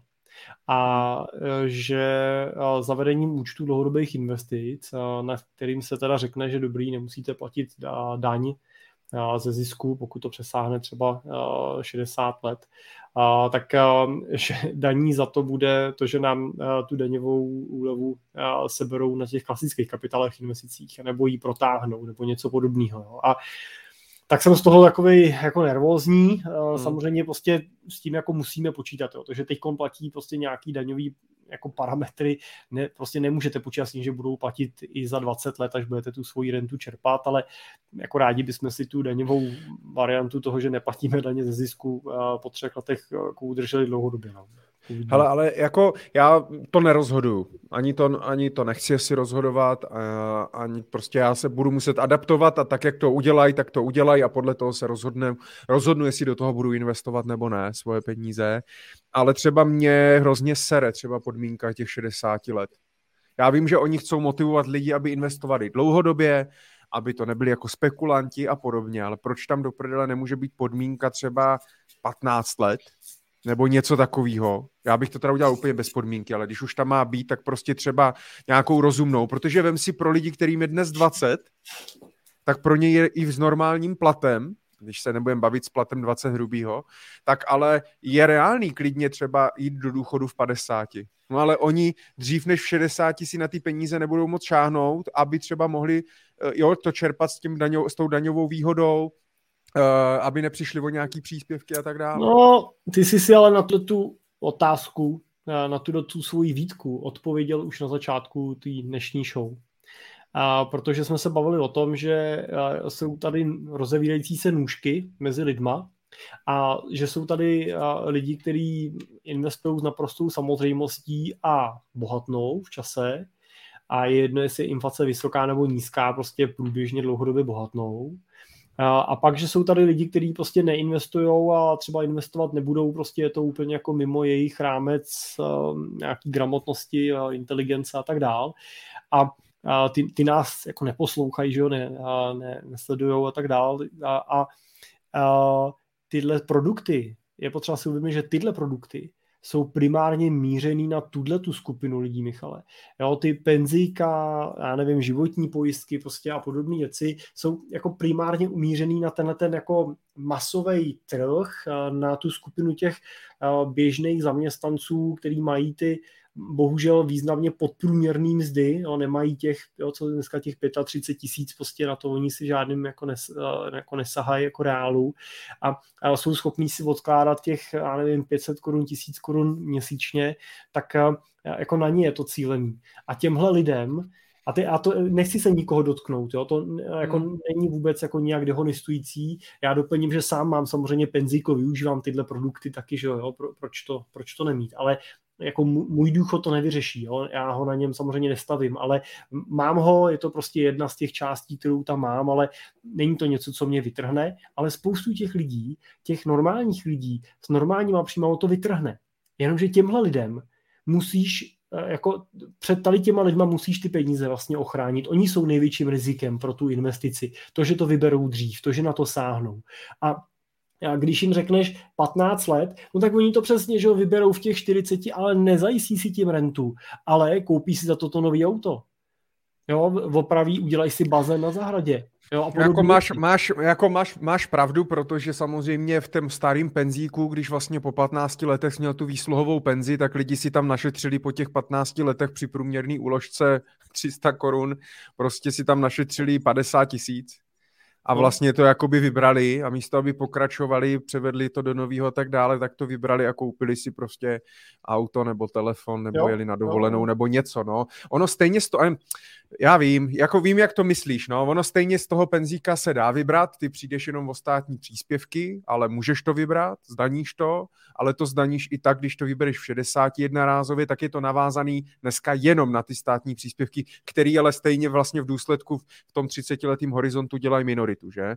Ale uh, já nevím, no, já ne, jak nevím, proč zase vymýšlí, já vím, že myslím, že to přinesl Akat, tuším, a Jana Brodany, myslím to hodně to, a samozřejmě i ti další, že jo, správci, obchodníci s cenými papíry, kteří se budou moct zapojit do toho nějakého systému mimo třeba penzijní fondy, jo, ale já to nechápu, jo, proč, když, jo, teď už jsme měli tady druhý pilíř, pak to zrušili, teď nějaký účet, jo, teď zas něco a, a tak dále, tak všichni říkají, všichni pak argumentovali, už tady máme třetí pilíř, máme penzíko, je nějak funkční, tak pojďme spíš A my jsme se bavili o tom před minule, že jo, v tom, v tom červnu, tak si to můžou pustit, když tak ostatní. Ale a zase na druhou stranu prostě jako, že jo, já teda jsem proti státním příspěvkům, státním podporám. Ty daně jsou super, to mě jakoby dává, dává smysl. Uh, to je fajn, když člověk pak z toho vyplácí nějakou rentu, tak nemuset prostě příspěvky zaměstnavatele osvobozený a tak dále. Chce to možná víc motivovat ty lidi a hlavně, jak říkáš, no, zvedat tu gramotnost prostě. Hele, tohle je přesně ono, jo. To, málo kdo si tohle uvědomuje. Prostě každý si dokáže spočítat, že uh, já nevím, kolik to je, 2500 korun od státu, jo, když si tam dám prostě uh, tisícovku a tak dále, že jo, krát nějaký počet let a podobně, že jo, jak si říkáš, no to nejsou úplně malý peníze, 25 tisíc, jo, 2500 a tak dále, ale málo kdo si spočítá, že za těch 20-30 let, když tam prostě budou posílat pravidelně 2, 3, 2, 3 4, 5 tisíc, nevím, měsíčně, tak můžou snadno našetřit, já nevím, pácnu, jo, milion navkládat a ten milion za těch 20-30 let jim snadno udělá další milion plus že jo, na zisku, kolikrát i víc. A, a jako nějakých 25 tisíc za 10 let, jo, tak za 20 let 50 je hezký, no ale musíte si uvědomit, že z toho milionu jako takového, když budu muset zaplatit daň z toho milionu zisku, tak zaplatím 150 tisíc na daní, že jo, z, z příjmu nebo ze zisku. A tohle je pro mě jako klíčová uh, úleva, mnohem víc než, uh, než to, že mi stát teď uh, dá nějakou státní dotaci. Jo. Takže ty, ty daňové faktory jsou klíčový, no, ale, ale na to vlastně nepotřebujeme dneska další účet. Tohle už dneska nám umožňují ty klasické cený papíry, tak jak jsou uh, dneska nastavený. Takže já zatím uh, vidím teda ten efekt toho účtu pouze v případě, že by uh, to znamenalo, že nám seberou ty daňové úlevy klasický, to je jedna věc, uh, a, a, a nebo prostě, že to je prostě stavěný jako retailový produkt prostě pro obyčejný hmm. lidi, který by to, je to mělo chránit před tím výběrem těch peněz dřív, no, jinak nevím. Tady jenom jsem ti, jenom eh, máš naprostou pravdu, souhlasím, tady vlastně je ta daň, kterou potom zaplatíš, jo, těch 118 tisíc, při tisícovce měsíčně na 30 let, eh, když, eh, když to, takže ano, ano. a to je dost, a to je dost, jo, takže, takže a mě třeba, jako mě zas potom přijde, ale já vím, já, no, já nad tím přemýšlím prostě jinak, no. A, já, ale e, mně to prostě přijde, protože ty, abys vlastně nemusel dneska, je to hrozný nepoměr, ty, abys nemusel vlastně platit uh, daň z toho výnosu, tak musíš vlastně si nastavit rentu minimálně na 10 let. Hmm. Jo. A to mně přijde prostě hrozně moc. I s ohledem na to, kolik je tam člověk, normální člověk, schopný, no běžný člověk s běžným příjmem našetřit vlastně v těch 60. Si to pak, bude mít pak rentu 500 korun měsíčně po dobu prostě deseti let, jo. Přitom, když investuješ čistě na kapitálové trhy formou podílových fondů, akcí, ETF a tak dále, že? tak uh, vlastně máš časový test prostě tři roky a, a, a, a neplatíš, neplatíš nic. Jo? Takže toto bych třeba i nějakým způsobem snížil a nějak bych s tím prostě jako pracoval a podobně. To mě dává jako velký smysl tady tyhle prostě daňové úlevy, motivace na dlouhodobý investování. A, a tak mě třeba dává samozřejmě jako super smysl možnost příspěvku zaměstnavatele, Jo, ten, ten, že ho využíváme v podstatě, snažíme se využívat na maximum, protože prostě to je jako významná úspora. Což je mimochodem jenom, kdo by nevěděl, tak 50 tisíc ročně může přispívat vlastně zaměstnavatel, i když máte třeba DPPčko. Ano. Uh, takže, takže to určitě, a když máte svou firmu, tak to je super, jakým způsobem si vytáhnout prostě peníze, nemusíte z toho platit sociální, zdravotní. Byl bys pro, aby se to třeba i navýšilo? Jo, klidně to víš, jo, jako nevidím přece vůbec žádný důvod, proč by to nemělo být jako vyšší. Proč myslíš, že není?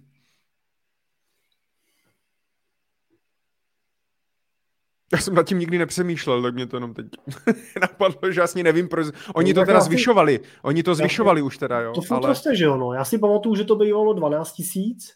Na jeden produkt, pak to vlastně sjednotili 24, 24 no. a pak 50. Teď je to, no. teď je to že jo, těch 50.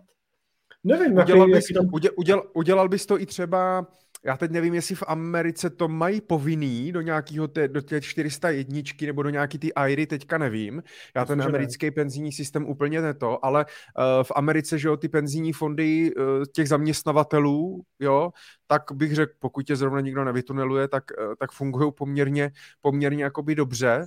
Takže uh, jako za příkazem bych to asi nedával, ale víc bych i podporoval a komunikoval to zase směrem k těm zaměstnavatelům jo, aby i ti zaměstnavatele, protože zase na druhou stranu... No, to se uh, bavíš po... o druhém pilíři, že jo? No, ale tak do, ale můžou i do toho třetího, že jo? Ale jde, jde spíš o to, že pokud se bavíme zase o těch uh, menších, no, o té skupině z nižších finančních gramotností, tak je lepší, když ty peníze dostane do penzíka, rovnou z výplaty, že je ani, ani nejdou přes účet, než aby je samozřejmě dostal na účet a stát potom motivoval ty lidi, aby teda si založili penzíko a investovali, že jo? To je... Ale tohle, tohle, Michale, byla přece myšlenka druhého pilíře. Že? No já vím, no, já vím. No, to, tak já, o druhém no, pilíři. Podle mě já vím, proč to pilíř... ten Sobotka zase zrušil, debil, a pak skončil. No. Já si myslím, že druhý pilíř primárně byl uchycený, uchycený jako uchopený špatně a z pohledu toho jak se do něj vstupovalo. Hmm. Britové to udělali obráceně.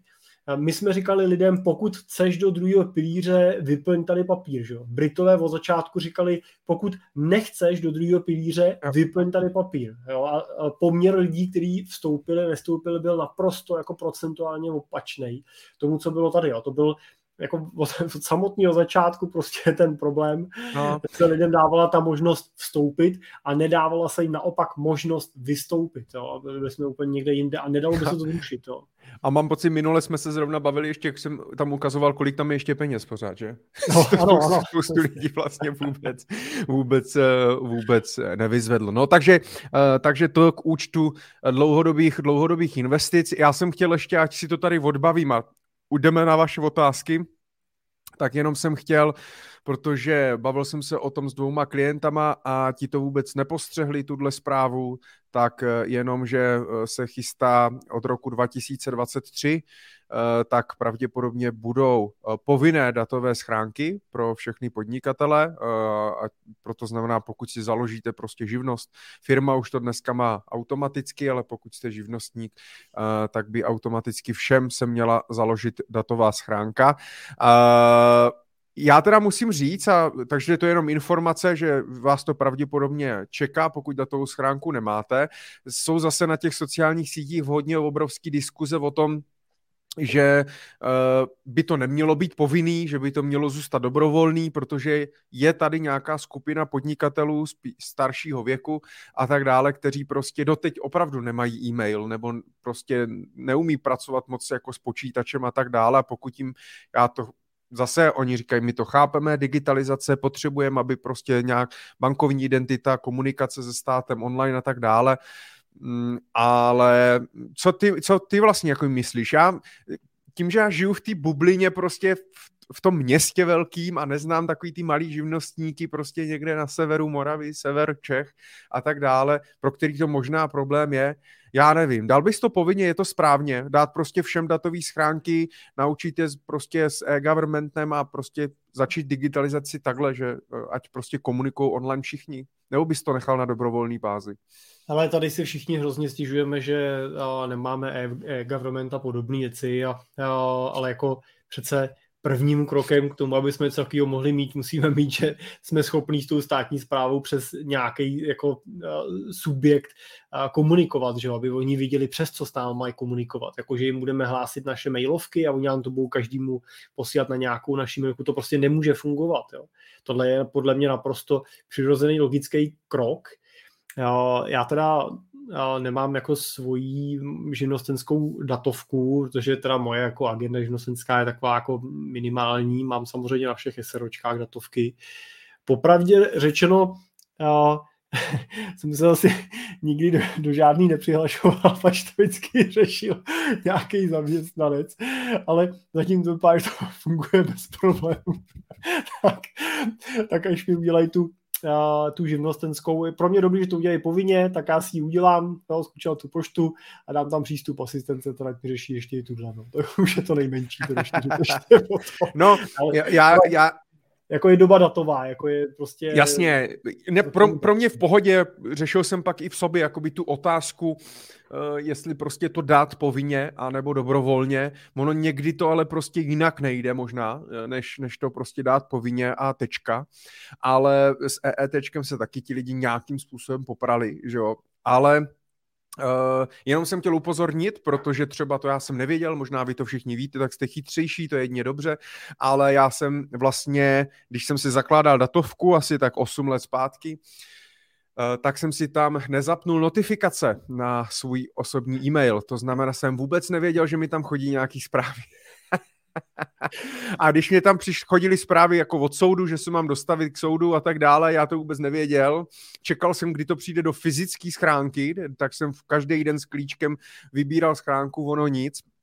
A pak jsem se na konci na Vánoce, po Vánocích, vždycky, když si dělám pořádek v papírech, tak jsem se přihlásil do datovky a, a tam jsem měl teda tu 90 dní, ještě protože se archivuje jenom ještě chvíli, že, e, tak, tak jsem měl tu zprávu, že jsem teda se nedostavil k soudu a tak dále, že musím zaplatit nějaký poplatky a podobně. Takže od té doby všem říkám, nezapomeňte si tam zakliknout notifikaci, ať víte, že vám do té datovky něco chodí. To je to zásadní, protože státní zpráva, pokud máte datovku, komunikuje jenom přes datovku, už vám nepošlou prostě nic papírově. Takže to je jenom taková moje, moje zkušenost.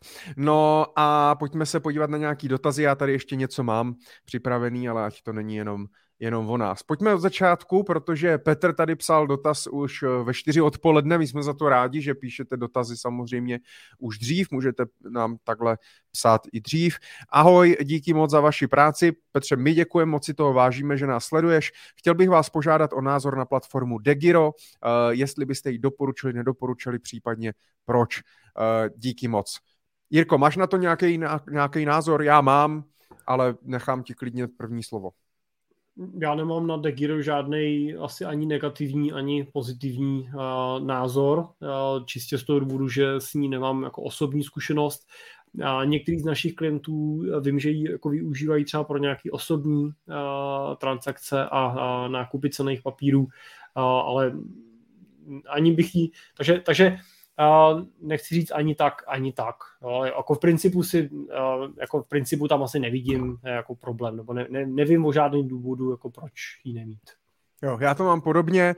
Já jsem dřív, dřív, mě, dřív jsem nevěděl, protože oni přišli do Česka 2014, tuším, a za prvý tehdy měli nějaký problém s licencí, oni měli nějak eh, to IZ, pak jak se změnil nějak ten zákon, myslím, to bylo 2018, tuším, jak se nemohli přestat nakupovat ty no, pokyny a tak, tady tyhle věci, tak myslím, vím, že prostě no. pak vlastně neměli dostatečnou licenci a dělalo se to tak různě nějak, prostě nebylo to úplně jako košer.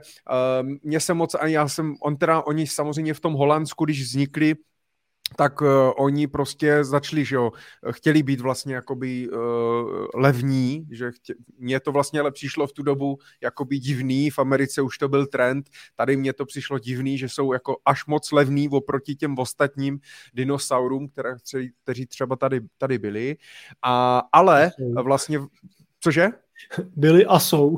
No, a v, ale v roce 2019, tak kde Giro koupil, vlastně koupil německý, německý broker Flatex, a, a začlenili do toho. Degiro sice samozřejmě pořád funguje jako samostatná značka, ale už 100% vlastně akcí tak koupila Něm, takže jsou to Němci, už to nejsou Holanděné. A Flatex je obrovský německý, jeden z největších vlastně brokerů, brokerů v Německu, který je listovaný na burze, mají jak licenci na obchodování, tak mají i bankovní licenci, takže myslím si, že i ta, že i ta a myslím, že to celé bylo završené někdy právě před rokem, takže myslím si, že ta důvěryhodnost i jakoby výrazně, výrazně se jako eh, výrazně se zvýšila a dneska už bych se toho nebál. Já sám mám účet na Degiru a mám v plánu si tam nakoupit nějaký akcie a vyzkoušet, takže jak budu mít třeba větší zkušenost, můžeme příští rok zařadit uh, téma. Takže já bych se Degira, Degira nebál, ale zatím tam nemám třeba 50 eh, milionů, tak až tam budu mít, tak pak si povykládáme, jestli z toho mám strach nebo ne.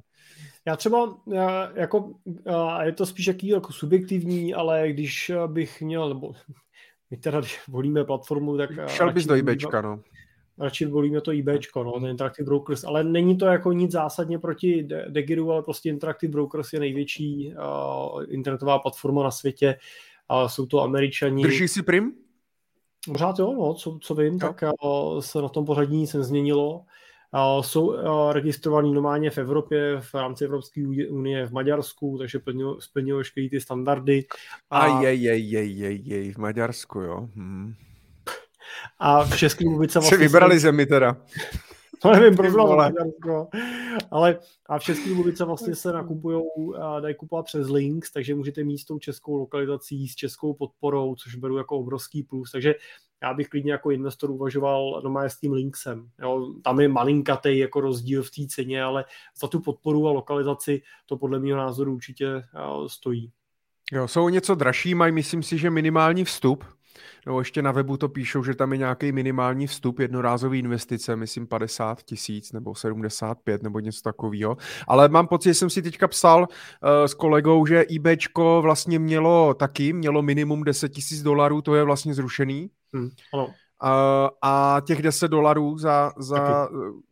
Takže v podstatě dneska, pokud zvládáš angličtinu a zvládneš ten proces a tak dále a nevadí ti, že tam je jako nic moc podpora a podobně, tak IBčko je asi taky varianta. Máš pravdu, že je potřeba být trošku kvalifikovaný investor, aby si se vyznal, věděl si, co chceš koupit. Na druhou stranu, pak na tom eBay můžeš postavit vlastně cokoliv. Jako, Můžu i český, i český akcie?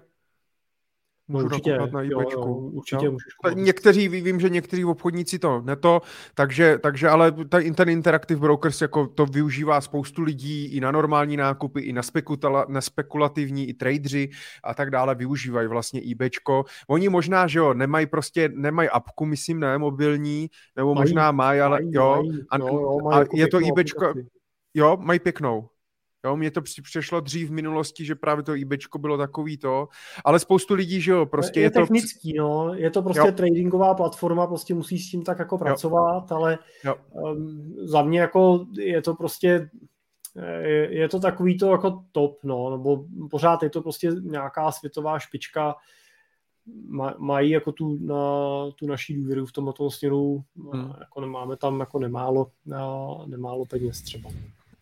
Takže tak. A ještě bych, třeba, do, ještě bych doplnil k těm poplatkům, oni mají úplně jako bezkonkurenční prostě třeba kurzy, jo, jako měnový, jo, a to je prostě nezanedbatelná jako položka při nákupu těch aktiv, jo, ta směna prostě z koruny do dolaru a tak dál. A jako opravdu, jako některý a některý investoři jako si mění peníze tam jako směnárně. Využívají prostě change note, berou si to v těch dolarech. A ty už dneska tam můžeš poslat ale český koruny přímo, ne? Můžeš, Oni mají běrný účet v korunách. Jo, jo, jo, určitě. On nějakou dobu nebyl, tím jak přišli, no, ale... Ne, no. Teď jsme no, pocit, že... a šla v korunách, takže, a, takže už a, jdou i koruny, no. No, takže, takže tak, tak snad jsme... Oni šli snad... předtím, ale přes Německo.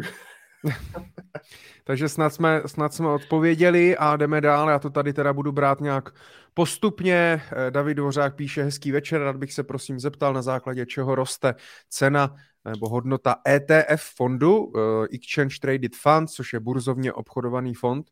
Uh, je to pouze na základě nabídky poptávky o dané ETF, anebo mají na cenu vliv i instrumenty, uh, které daný fond obsahuje, to znamená ty podkladové aktiva, pokud třeba budeme mít ETF na index S&P 500, kdy to ETF bude obsahovat těch 500 akcí a bude to třeba i fyzicky replikovat, že tam nebudou deriváty a tak dále, tak jak to je, Jirko? Když, se hejb, když mám index, když mám ETF na S&P 500 a hejbne se Apple nahoru, skočí nahoru to i to ETF? Jo. Přímý, naprosto by to mělo být naprosto přímý úměře. Pokud bych měl ETF, který bude držet jenom Apple, jo, jako přehnaně, tak uh, se bude ta cena té akcie toho ETF vlastně rovnat ceně toho, uh, tý, nebo ne ceně, ale pohybu ceny toho uh, Apple minus třeba nějaký servisní poplatek, který ten toterko vnitřní, který to ETF si bere. Je potřeba si uvědomit, že je otázka, jestli kupujete ETF na primárním trhu nebo sekundárním trhu. V tom primárním trhu, na, v tom jako primárním úpisu ho nakupujete od uh, přímo třeba toho BlackRocku, od iShareu, od BNB a tak dál, což ale většinou nenakupujete. Většinou tyhle pozice koupí uh, broukři, banky a tak dál, který je potom vlastně, market makersi, který je potom vlastně nabídnou tomu trhu a prodají to vlastně investorům. A a my potom vlastně obchodujeme tu akci toho ETF až na tom klasickém sekundárním trhu, to znamená na té klasické burze, tak jak ji znáte, kde vlastně dáváte tu poptávku a říkáte, chci koupit tisíc akcí ETF fondu na S&P 500 od společnosti iShare s ISINem tím a tím. A a vlastně z protistrany vlastně potom ten broker uspokojuje tu vaší poptávku tím, že vlastně se potkává s nabídkou jiných investorů, kteří v tom okamžiku chtějí prodat. Aby vlastně po různých částech, když to je velký nákup, tak nakupujete vlastně tu vaši objednávku. A ta cena se skutečně vlastně v tom okamžiku rovná potom té nabídce a poptávce, to je to, co vytváří vlastně tu reálnou cenu toho ETF, ale nemusíte mít obavu toho, že by ta cena byla zásadně odlišná od té ceny těch podkladových aktiv, protože tam vlastně jakýkoliv diferenciál mezi vnitřní hodnotou, to znamená mezi cenou těch aktiv, mezi cenou těch akcí, které jsou uvnitř nakoupený a případnou, případným rozdílem v té tržní ceně, to znamená, kdyby došlo k tomu, že balík těch akcí by měl stát v přepočtu na akci ETF 100 dolarů, ale ETF, protože je velká poptávka, tak se obchoduje v tom okamžiku třeba za 101 dolarů, tak eh, tenhle rozdíl okamžitě automaticky uspokojí eh, ten eh, ve formě arbitráže buď trh, to znamená některý ty roboti jsou na to nastavený, že to okamžitě sledují a vyobchodují tuhle tu pozici, to znamená koupí, koupí, koupí, koupí, prodaj, prodaj, prodaj, dokud se ta cena nevyrovná a, a nebo ve většině případů to realizuje přímo ten emitent toho ETF. To znamená, vydělá na tom peníze ten iShare třeba, BlackRock, který to ETF vlastně vydává. A když vidí, že a ty, ta cena těch podkolových aktiv je větší, na, nebo menší, pardon, menší než cena toho ETF na trhu, tak oni okamžitě vlastně dokoupí další akcie do toho balíku a tomu trhu to prodají takže oni na tom jako vydělají ten malinký rozdíl té ceny, ale vlastně tím srovnají tu nabídku s tou uh, poptávkou a ta cena pořád odpovídá té realitě. To už je takový jako vnitřní fungování těch trhů, je to samoregulační funkce toho trhu, takže vy jako klasický investoři nemusíte řešit, uh, jestli ta cena je nebo není vyvážená, ale to řeší a vydělává na tom už někdo, uh, někdo jiný před váma. Jinak tu cenu skutečně teda tvoří vnitřní cena těch akcí a samozřejmě musíte brát v potaz, že ještě tu cenu ovlivňuje to, že to ETF často je reinvestiční, to znamená, že nedistribuuje dividendy, který dostává, takže ten dividendový příjem, který to ETF dostane za vás, tak ono je, ho vymění, tuhle tu cash vymění za další akcie toho daného balíku, rebalancuje se to tím a tím vlastně zvyšuje hodnotu uh, to, uh, těch uh, podkladových aktiv uvnitř, jo, zvyšuje vlastně tím tu uh, cenu, takže i uh, ty vyplácené dividendy vám samozřejmě navyšují cenu toho ETF fondu, nejenom ceny těch akcí uvnitř. Jirko, skvěle. Jako z knížky. Tady jenom uh, Viktor píše, že IB mají sběrný účet sice v korunách, ale zatím ne včera, takže se posílá. Aha, tak je to do Německa. sepa, sepa platba do Německa, no tak musíme víc, víc účtů v Interactive Brokers, aby jsme pro ně byli zajímaví třeba. No, no jako takhle, tak. je dobrý říct, že Interactive Brokers určitě není stavěný na nějaký malý pravidelný platby. Jo, Jasně, to, není to na tisícovkový, prostě no. tisícovkový investice a tak no. dále. No. Uh, takže tam ani nejdou, myslím, ne, po frakcích nakupovat, takže... Ne, ne, ne. No, no, takže Vím, že po frakcích se dá, když fakt jako drobný, takže hodně lidi, mladí lidi používají tu platformu bulharskou Trading 212, ale zase kolega říkal, že Samuel, právě jsme se o tom bavili, že otázka, jako, že by tam jako měl maximálně třeba nižší stovky tisíc a víc by tam nedal, jo, takže fakt je to možná. A otázka, co pak s tím, vlastně, když pak teda to naroste na nějakou hodnotu, tak co, budu to převádět, ty cený papíry, budu to muset prodat, nakoupit jinde a tak dále. Rovnou bych možná něco našetřil a rovnou už bych si založil nějakou platformu, u který třeba dlouhodobě zůstanu, jo. To znamená, že možná pokud člověk má, chce dlouhodobě investovat, vytvořit si nějaký portfolio,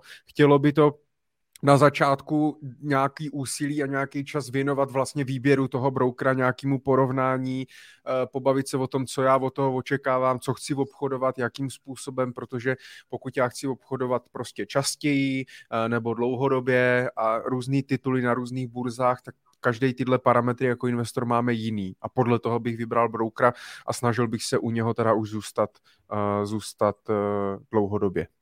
Takže takže tak. Jo, tak zas doplní Viktore, tak umí. Uh, Jirko, níž to, jsme neznalci IBčka, jak ty to nepoužíváš, že? No, my fakt to nepoužíváme, no. Takže... no. A, to, je, takže... to je přesně, u toho IBčka prostě těch funkcí je, je tolik, že jako klasický investor jako nikdy pozdě člověk nevyužije všechny. Teda.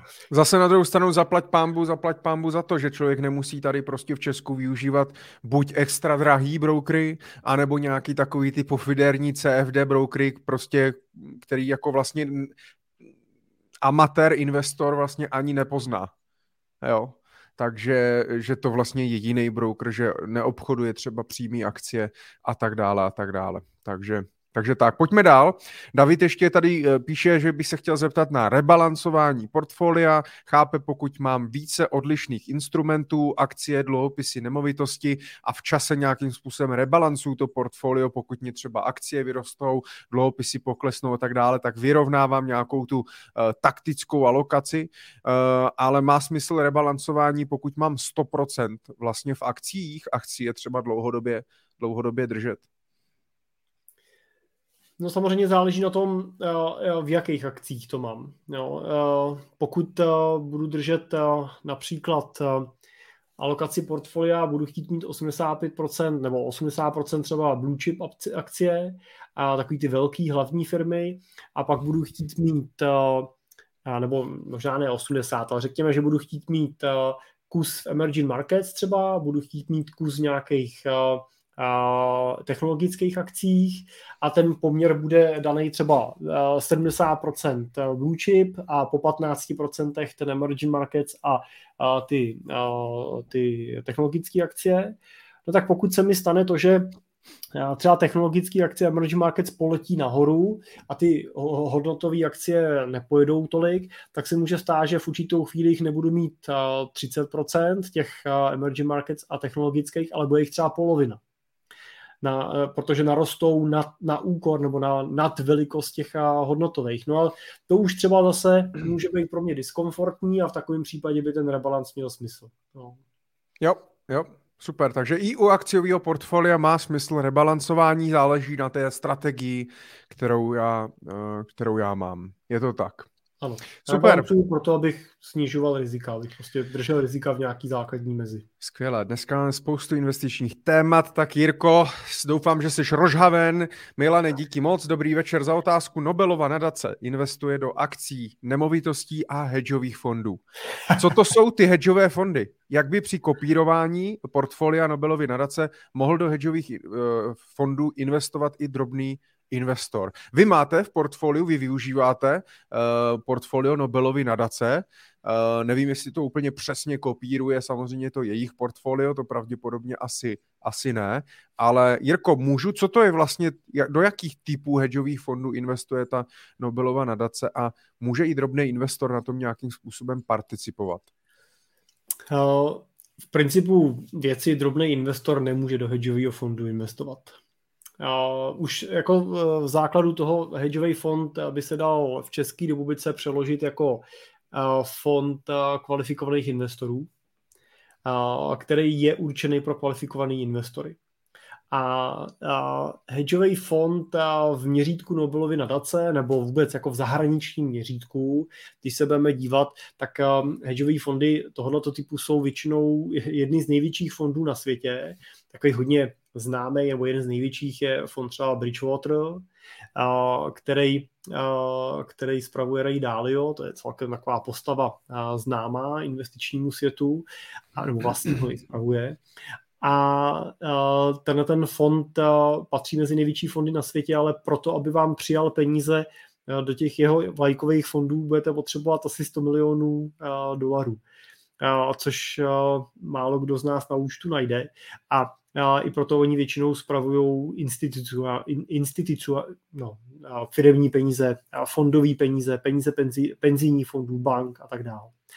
A přes ty potom můžete být vlastně v těle fondech zainvestovaný. Jo. Když ten penzijní fond nebo fond, který používáte, využívá nějakou takovouhle strategii, tak a pak to může být cesta i do takového hedžového fondu, ale jako retailový investor se většinou nedostanete.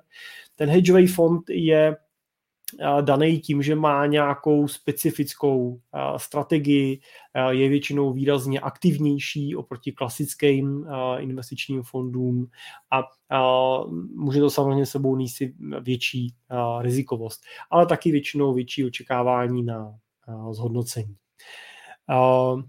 Takže do fondů hedžových, kterých investuje Nobelova nadace, se ve většině případů není možný dostat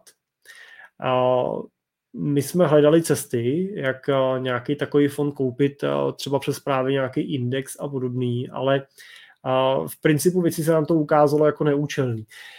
Podobný fond tvrdili, že zakládal Franklin K2 nebo Franklin Templeton, když se sloučili s K2 což je americká společnost, která právě analýze hedžových fondů se věnuje. Byl to takový fond, nebo je to takový fond fondů, který by měl tyhle hedžové strategie zahrnovat, no ale ono v principu věci, když uděláte fond fondů na hedžové strategie, tak z toho jednoho špičkového správce uděláte hromadu rádoby špičkových, vždycky nějaký z nich bude špičkový, nějaký nešpičkový a dostanete průměr a bohužel teda v případě K2 nebo toho Franklin Templeton K2 Alternative Strategies, to je podle mě názoru dost podprůměr, takže jsme tuhle tu filozofii opustili už před pár lety, právě pro ten jako neúspěch této myšlenky snaha vybrat nějaký ETF na hedžové strategie taky se ukázala jako neúplně efektivní mm.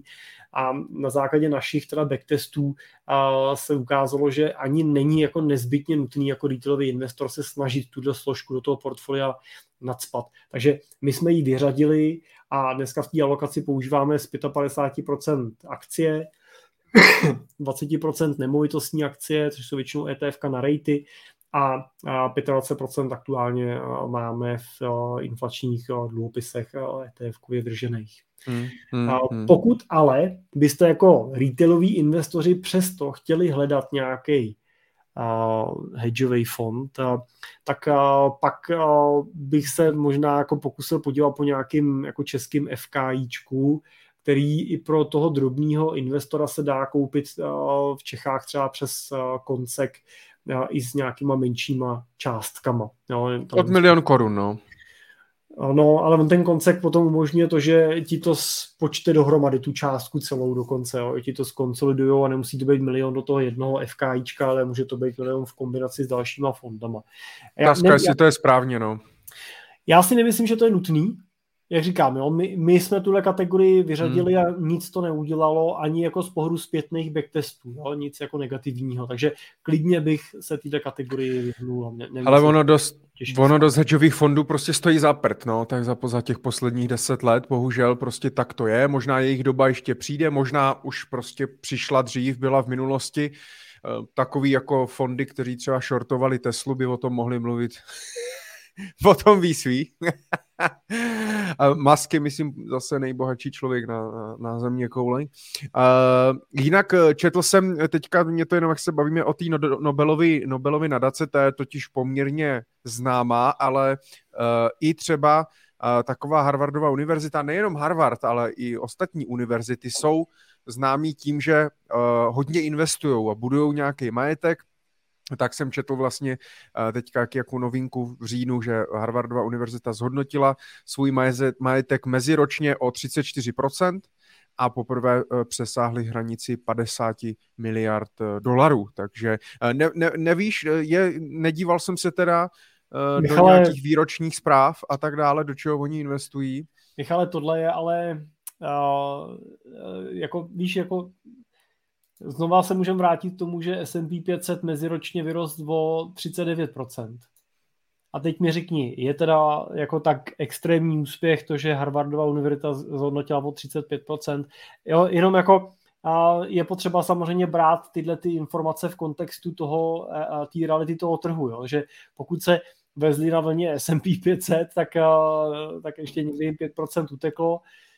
Pokud to udělali na nějakých dluhopisových konzervativních pozicích, super, což ale není možný. Ne, spíš, Takže... mě, spíš mě šlo, jestli, jestli ne, že se mluví hodně o Nobelovce, vyčtete i v nějaký možná výroční zprávy, ty se hodně ukazují, ale jestli nevíš vlastně rozložení portfolia eh, třeba toho Harvardu nebo tady těchto jakoby univerzit. Nevíš. Okay. Nevím, protože uh, je to a ono je potřeba si uvědomit u té Nobelovky, jo, že my máme portfolio, a, který je inspirovaný a, Nobelovou nací. To portfolio jako nikdy není v silách tvých jako investora kopírovat portfolia těchto správců. To, to nejde v principu věci. Jo. To je a, Bridgewater třeba zrovna má obrovský fond, nebo je, z těch jeden vlakových lodí se jmenuje Fond zaměřený se strategií na all weather. A tato strategie má přes 60-70% těch pozic eh, v dluhopisech.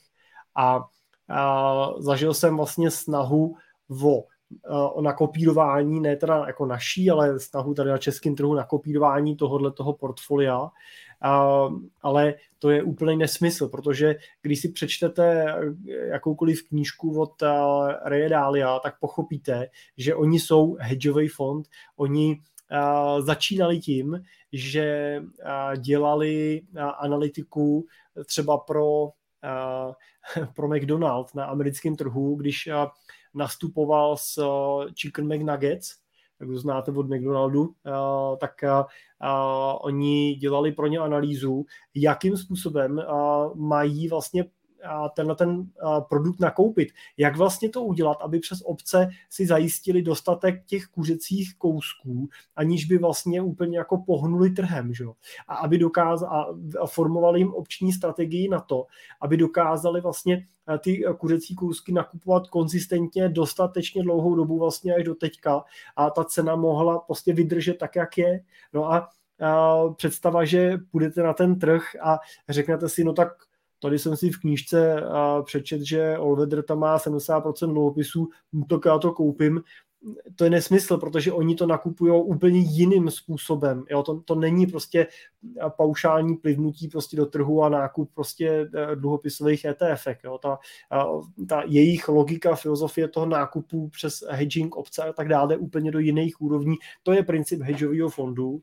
A, to jsou pak ty nejlepší, kde ale skutečně budete platit a, jako desítky nebo stovky milionů dolarů, aby vás vůbec hmm. do té pozice byli ochotní vzít. Protože oni v principu nechtějí nový investory. To je jako velký problém. Jo. Když prostě máte fond, který má velikost miliarda dolarů, nebo miliarda je málo, jo. oni jsou na třeba jako 100 miliardách, 200, 300 miliardách, 500 miliardách dolarů a, a, a, furt, a jste dobrý, no, tak vám tam lidi nadspou další půl miliardu během půl roku. No ale hmm. to, to, vy nemůžete pořád tu strategii jako rozšiřovat na neskutečné množství aktiv. To prostě nefunguje. No. To Buffett sám tohle to nedávno říkal, uh, že když mu dáte milion dolarů, tak vám je dokáže uh, během krátké doby znásobit, ale když mu dáte uh, bilion dolarů. Stáváš se trhem potom. No. Tak se stáváš přesně mar- market makerem. Takže uh, tohle prostě uh, je problém a oni nechtějí nový investory, takže pak maximálně třeba vyměňují, když někdo odejde, tak otevřou prostě a tak dále, ale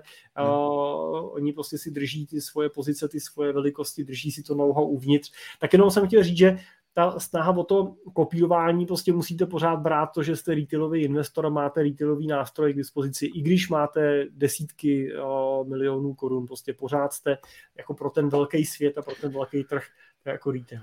No a taky co se týče nějakého jako kopírování slepýho nějakých portfolií a tak dále, tak my jsme se o tom jednou tuším bavili a i spolu, eh, kdy v nějakých portfoliách i kolegové třeba používali, protože přesně to používají v Americe, nevím, jestli to je zrovna v tom permanentním portfoliu, že se používají vlastně ty americký treasury, tuším, mm, který jo. prostě nesou nějaký výnos, ale třeba 2%, což je super pro Američany v dolarech, ale pro nás vlastně jako pro korunový investory ano, jakýkoliv prostě pohyb jo. na, jo, na, tom přesně, mě, na tý měně, tak vlastně to vůbec nedává smysl něco takového kupovat. Ano. Jo. Jako proto my vždycky, když to portfolio sestavujeme nebo děláme nějakou změnu, no tak bereme a snažíme se najít ty reální aktiva, které můžeme koupit. Díváme se většinou od 89.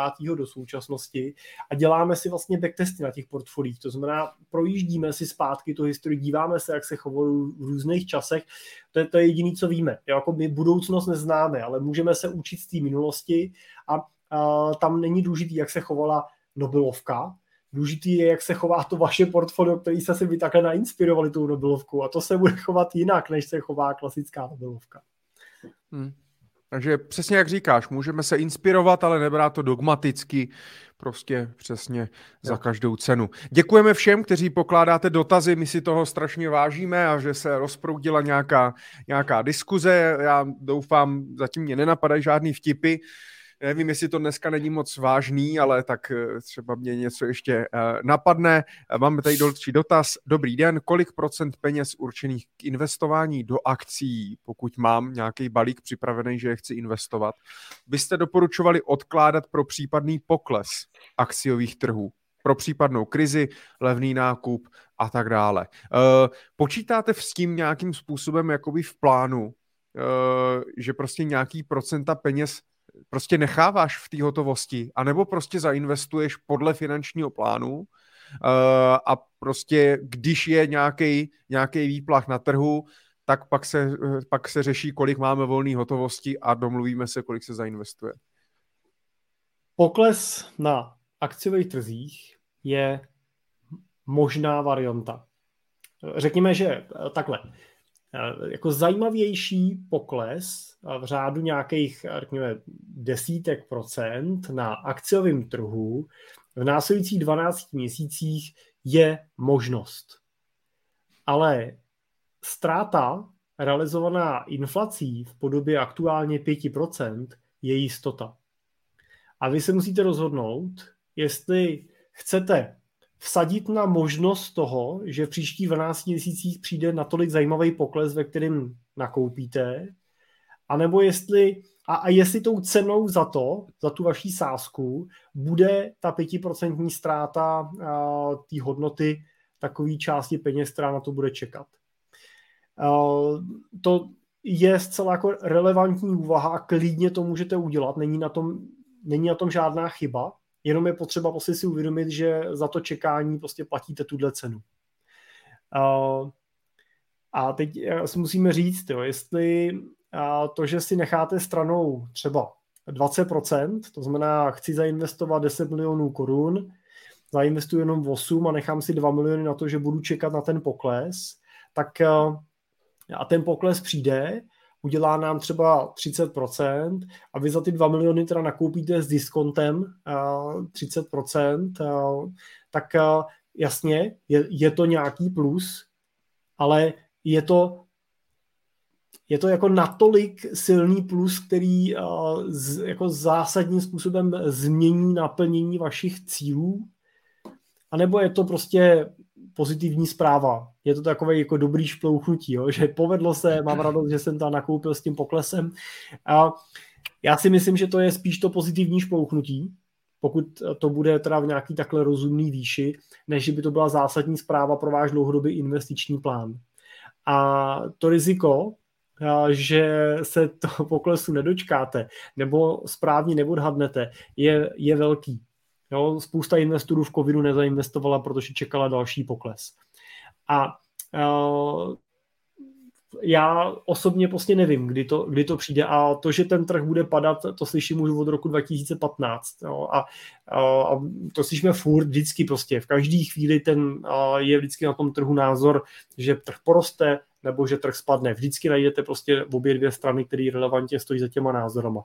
Takže já osobně radši se držím cesty nečasovat a my vstupujeme do těch pozic v podstatě kompletně v nějakých vyhrocených okamžicích rozkládáme ty velké investice třeba na pár částí, ale z pohledu dlouhodobého investičního horizontu to z mýho pohledu není zásadní.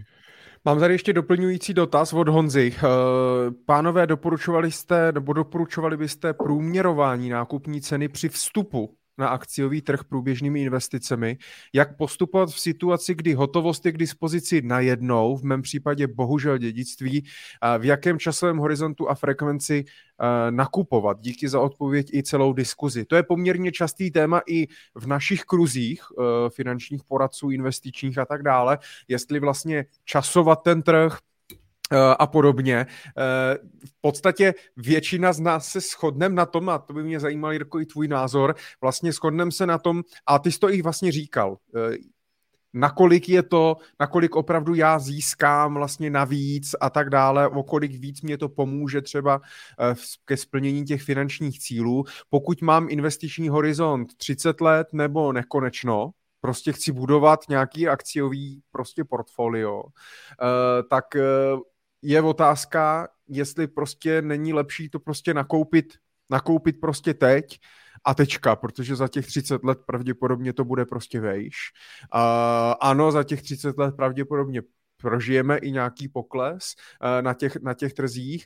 A nebo jestli uh, vlastně nějakým způsobem vyčkat. Ale vyčkat vlastně, co to znamená, protože já to můžu, jak říká, rozložit do 12 měsíců, 24 měsíců eh, a tak dále. Můžu to nakonec vlastně spoustu kolegů se shodlo na to, že jenom z důvodu nějaký nějakých emocí, aby to vlastně ten investor zvládl emočně v případě, že by třeba zainvestoval 10 milionů a ono za měsíc by to pokleslo o 50%, tak prostě to by spoustu investorů nemuselo unést, i když ten investiční horizont je prostě 100 let třeba tak to rozkládají prostě třeba většinou v průměru do nějakých třech až šesti měsíců, do nějakých prostě transakcí takhle, takhle postupně. Uh, jak to vidíš ty? Jak, jakou vlastně máte strategii vy?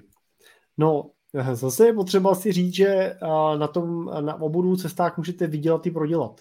Hmm. A já, když to jako převedu do třeba reality, tak Teď jsem dělal s klientem uh, investici a ta investice udělala uh, asi 4% uh, za poslední asi měsíc nebo dva, prostě ten skok byl jako velký. A přesně ta otázka, jestli v té pozici teda, když by teda nakoupil ten klient za 10 milionů na jednou, no tak z toho má o 300-400 tisíc víc. Když by nakoupil za půlku, tak má teda o 150 tisíc víc a 5 milionů mu pořád leží vlastně někde bokem.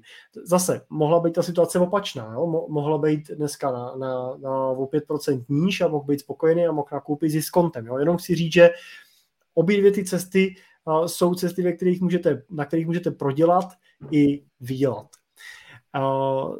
Záleží hrozně moc na časovém horizontu, ve kterým, na který, se kterým se na tu investici dívám a na nějaký trošku zkušenosti toho investora.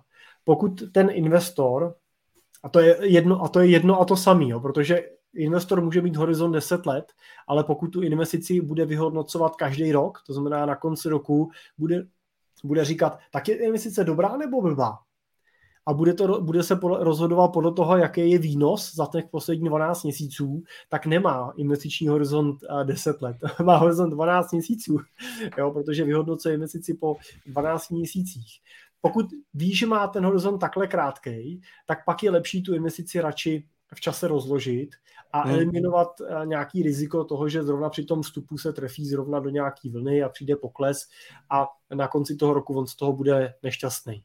Pokud ale je ten investor zkušený nebo ten jeho poradce je dobrý, a to zase beru, že třeba je naše role, když toho klienta máme, tak samozřejmě být tam tím pevným bodem a, a pomoct mu přinést ten nadvýnos investice tím, že eliminujeme nějaké chyby, co by dělal, emoční a tak dál, a, no tak a pak je podle mě efektivní dostat ty peníze na ten trh a, co nejdřív, vyměnit to, tu fiat a, měnu, jak říkal Michal, ty prachy, který nám dneska hoří trošku v ruce tou inflací za něco, co si s tou inflací dlouhodobě dokáže poradit a ve větší části případů nakoupíme najednou tu investici. Hmm.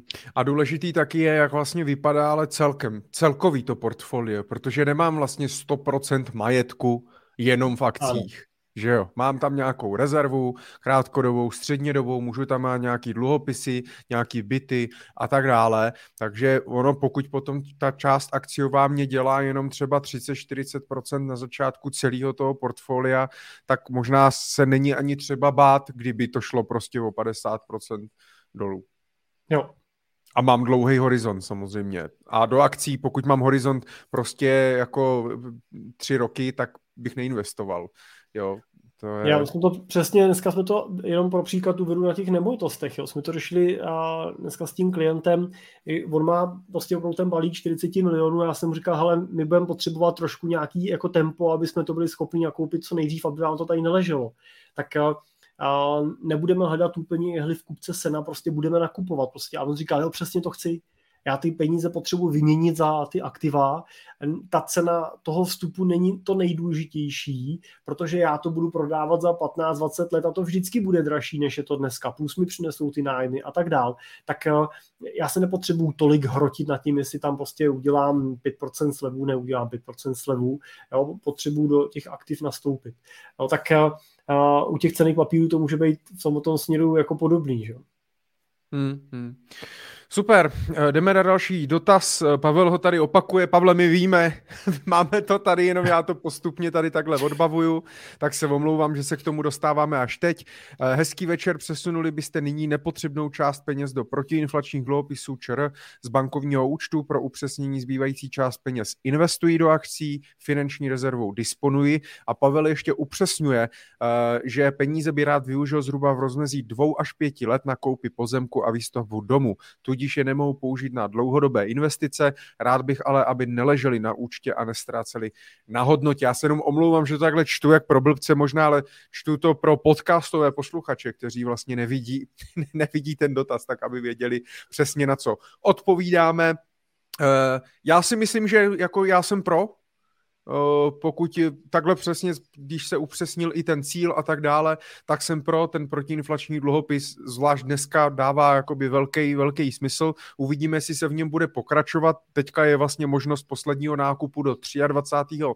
prosince, eh, takže kdo ještě uvažuje nad nějakou jednorázovou investicí, tak bych si tak bych se na to podíval, najdete to na, eh, najdeš to tam prosím tě Jirko na netu, spořící dluhopisy ČR, jenom ať ukážem, kde to můžou, kde to můžou když tak lidi hledat a najít si o tom nějaké informace.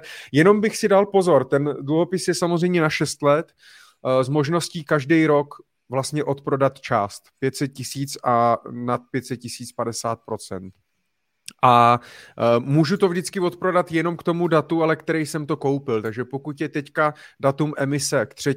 Ledna, lednu, tak prostě budu moct odprodat k 3. lednu 2023, 2024, 2025 a tak dále. A musíte si uvědomit, že uh, zrovna právě třeba u nákupu pozemku, tak se může ten pozemek objevit ne v lednu, ale v červnu a vy se k těm penězům nedostanete. Takže je potřeba si uvědomit, že uh, i když je to takový roční terminovaný vklad, tak prostě ty peníze máte nějak zafixovaný. A uh, musíte buď mít nějakou částečnou rezervu někde eh, na případnou ná, případný nákup, anebo být domluvený třeba s rodičema nebo s kamarádama, někdo, kdo má třeba nějakou větší hotovost, který vám prostě je schopný třeba na 4-5 měsíců pokrýt hotovostí třeba ten nákup a vy mu to potom vrátíte vlastně z prodeje těch státních dluhopisů. Takže na toto je potřeba jenom, že to tak jako není nástroj úplně pro všechno a jasně, dobrý horizont sedí, pokryje mě to inflaci, super, každý rok můžu vybrat, ale když nevím úplně přesně, kdy ty peníze budu potřebovat, tohle může být nějaký riziko, jenom potřeba si toho být vědom. Jinak ten dluhopis mě dává obrovský smysl, Doufám, že Jirka se mnou bude souhlasit, protože prostě je v korunách, uh, úrok nebo výnos je ve výši inflace, což je prostě super. Nevím, jestli mám pocit, že tam možná ani není omezení, samozřejmě, ale já nečekám, že tady bude inflace 100%, ale prostě uh, když tady bude inflace 5, 6, 7%, tak jako nic lepšího uh, v poměru výnos riziko uh, a v korunách dneska jako není, řekl bych, že žádný takový nástroj není. Jenom pozor, je potřeba si vybrat ten protiinflační, ne ten reinvestiční, který naklikává, naklikává Jirka. takže tak, takže tak za mě, Jirko, co, jak si, co, co, co ty souhlasíš vlastně vůbec se mnou? Se trošku bojím.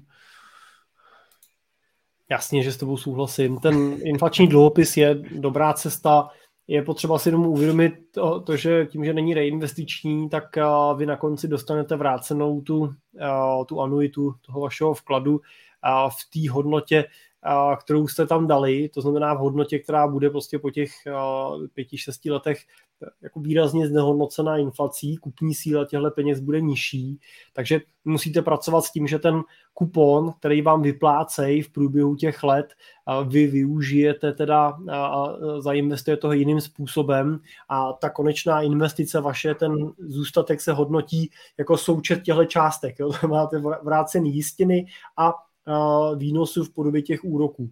Občas investoři tyhle ty úroky utratí, nebo to třeba není nominálně nějaká jako velká částka a, a ne, neřeší je tolik, nezahrnou to do toho a pak samozřejmě dostanete zpátky jenom to, co jste tam vložili. Jo? Jako, a, psychologicky. Nominálně samozřejmě ne, ale když ty peníze utratíte v průběhu toho času, tak to nemělo, a, nemělo takový význam. A, takže jo, takže a, proč, proč ne a, a ten horizont, co, a, co zmiňujete. Ale doplním teda samozřejmě, že a, tohle neberte jako úplně jako jako závazný investiční doporučení, to je samozřejmě ta znalost toho vašeho plánu celková nám, nám chybí, takže k tomu, aby jsme mohli opravdu říct, že tohle je jako dobrá cesta, tak takhle by se to mělo udělat, takhle bychom to doporučovali, tak nám jako chybí data. Ale obecně ten, pro ten záměr, který popisujete, ten inflační dluhopis to může dávat smysl. Není špatná volba. Hmm, je to jedna z variant. OK, tak snad jsme odpověděli, klidně, klidně doplňte, dopište, doptejte se a tak dále. Ještě chvíli máme. Honza ještě tady píše, díky platformám Portu, Indigo, Fondy a tak dále dochází k demokratizaci investování. Běžní lidé mají možnost investovat jako dříve pouze bohatí. Zbývají ještě nějaké možnosti, do které mohou investovat pouze bohatí, bohatí lidé. My jsme tady v několikrát v Money Talk Show ukazovali i různé platformy, eh, napadá mě třeba eh, tady zmiňované Portu, tak Portu má i Portu Gallery, kde já můžu investovat do umění, dneska můžu investovat prostě do vína, do veteránů, i právě formou třeba těch fondů kvalifikovaných investorů který jsou právě dostupný třeba od stovek, od stovek tisíc nebo od jednotek milionů, takže není to úplně pro drobného investora, ale byly tady různé crowdfundingové platformy a tak dále, kde jsem mohl nakupovat různé certifikáty, podílet se na různých projektech. Máme tady projekty typu Monster, Mintos, Upvest prostě a, a tak dále a tak dále. Můžu do nemovitostí, do dluhopisů a, a podobně. Tak Jirko, je vlastně ještě něco, do čeho můžou investovat jenom, jenom bohatí? Uh Můžou si to koupit celý. Nemusí si koupit jenom nějakou, jenom nějakou maličký část, maličký podíl. Mně samozřejmě napadá, že samozřejmě je spoustu fondů, i těch hedžových, jak jsme se bavili, i spoustu, spoustu private equity fondů a tak dále, do kterých je třeba minimální investice 500 tisíc 500 tisíc euro nebo milion euro, tak do toho můžou investovat pravděpodobně jenom bohatí, ale do těch podkladových aktiv, který oni potom třeba ty fondy nakupují, tak z nějaké části ten, těm drobný investor se k tomu může dostat dneska. Jo, jo. určitě ten svět je v tomto směru mnohem rovnější, než byl, ale nebuďme úplně naivní. naivní. A teď samozřejmě znamená, co, co je otázka, co, co znamená jako opravdu bohatí, ale pokud jako opravdu bohatí budeme se bavit o investorech kategorie opravdu bohatý, budeme brát, že mají miliardu v korunách no, a, a, a víc, tak a, a, a, tyhle investoři většinou investují trošičku jiným způsobem. Jo? Často jsou to různý private equity investice, a, oni často investují svýma různýma startupovými investicemi, jsou schopní investovat v těch projektech různých, když se dělají vypojete do investice přes nemovitostní fond třeba do nějakých nemovitostí a oni půjdou přímo majetkovou nějakou podstatou, s vlastní zástavou na té nemovitosti úplně s jiným poměrem výnosu a tak dál. To, to tak prostě je a vždycky to tak bylo a, a pokud pracujete s investicí jako řádu miliardy a jste s tím schopný si pohrát trošku jo, a má, máte většinou už takovýhle jako v takovýchhle objemech kontakty, tak, tak prostě jsou investice, které prostě jsou jako otevřený uh, jenom určitý kategorii investorů, jo? Tak, tak to prostě je, jo? na tom asi není nic špatného, prostě uh, to k tomu prostě k tomu, jako, nebo benefit spojený s tím majetkem, to k tomu patří. Ale pokud tyhle investoři investují do cených papírů, a je to samozřejmě tak, že řada z nich teda investuje do cených papírů, tak tam si myslím, že ty možnosti máme v podstatě velmi podobný.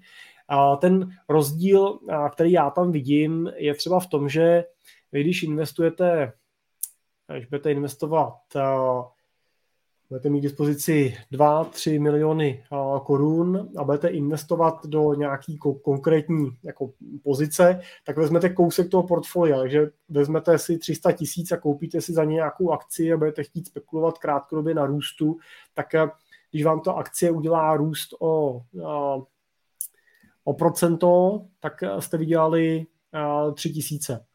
Když vám to udělá o půl procenta jste vydělali 1500. No ale když máte k dispozici 100 milionů a jdete do té pozice a jdete do té pozice ne třema milionama, třeba, třema, třema si tisícema, ale třeba 30 milionama, no tak vám ten pohyb o půl procenta nominálně udělá ne 1500, ale 150 tisíc vlastně na té pozici. A vy jste schopný tyhle pohyby sbírat na těch, no, na těch no, ty, ten výnos na těch nominálech sbírat mnohem efektivnější. Nemusíte pákovat ten nákup a podobně věci, což zase děláte, když investujete s menšíma sumama, vystavujete se tak většímu riziku. Takže to třeba vidím, že když jsou ty investoři zkušení a jsou, řekněme to, kvalifikovaní, profesionální investoři, věnou se tomuhle tomu vlastnímu jako obchodování, tak jsou schopní investovat na té burze v tom tradingovém módu vlastně mnohem bezpečnější, protože se soustředí na mnohem menší pohyby. Stačí malinkatý pohyb na to, aby nominálně připsali pro ně zajímavý výnos, než pro vás jako drobního investora, který potřebuje to napákovat a vyhnat ten výnos o x procent, aby aspoň něco nominálně viděl. Tak to je možná takový jako rozdíl třeba na té burze, ale z pohledu dlouhodobého investora z pozice nakoupit a držet tam není si myslím zásadní rozdíl dneska. Skvěle.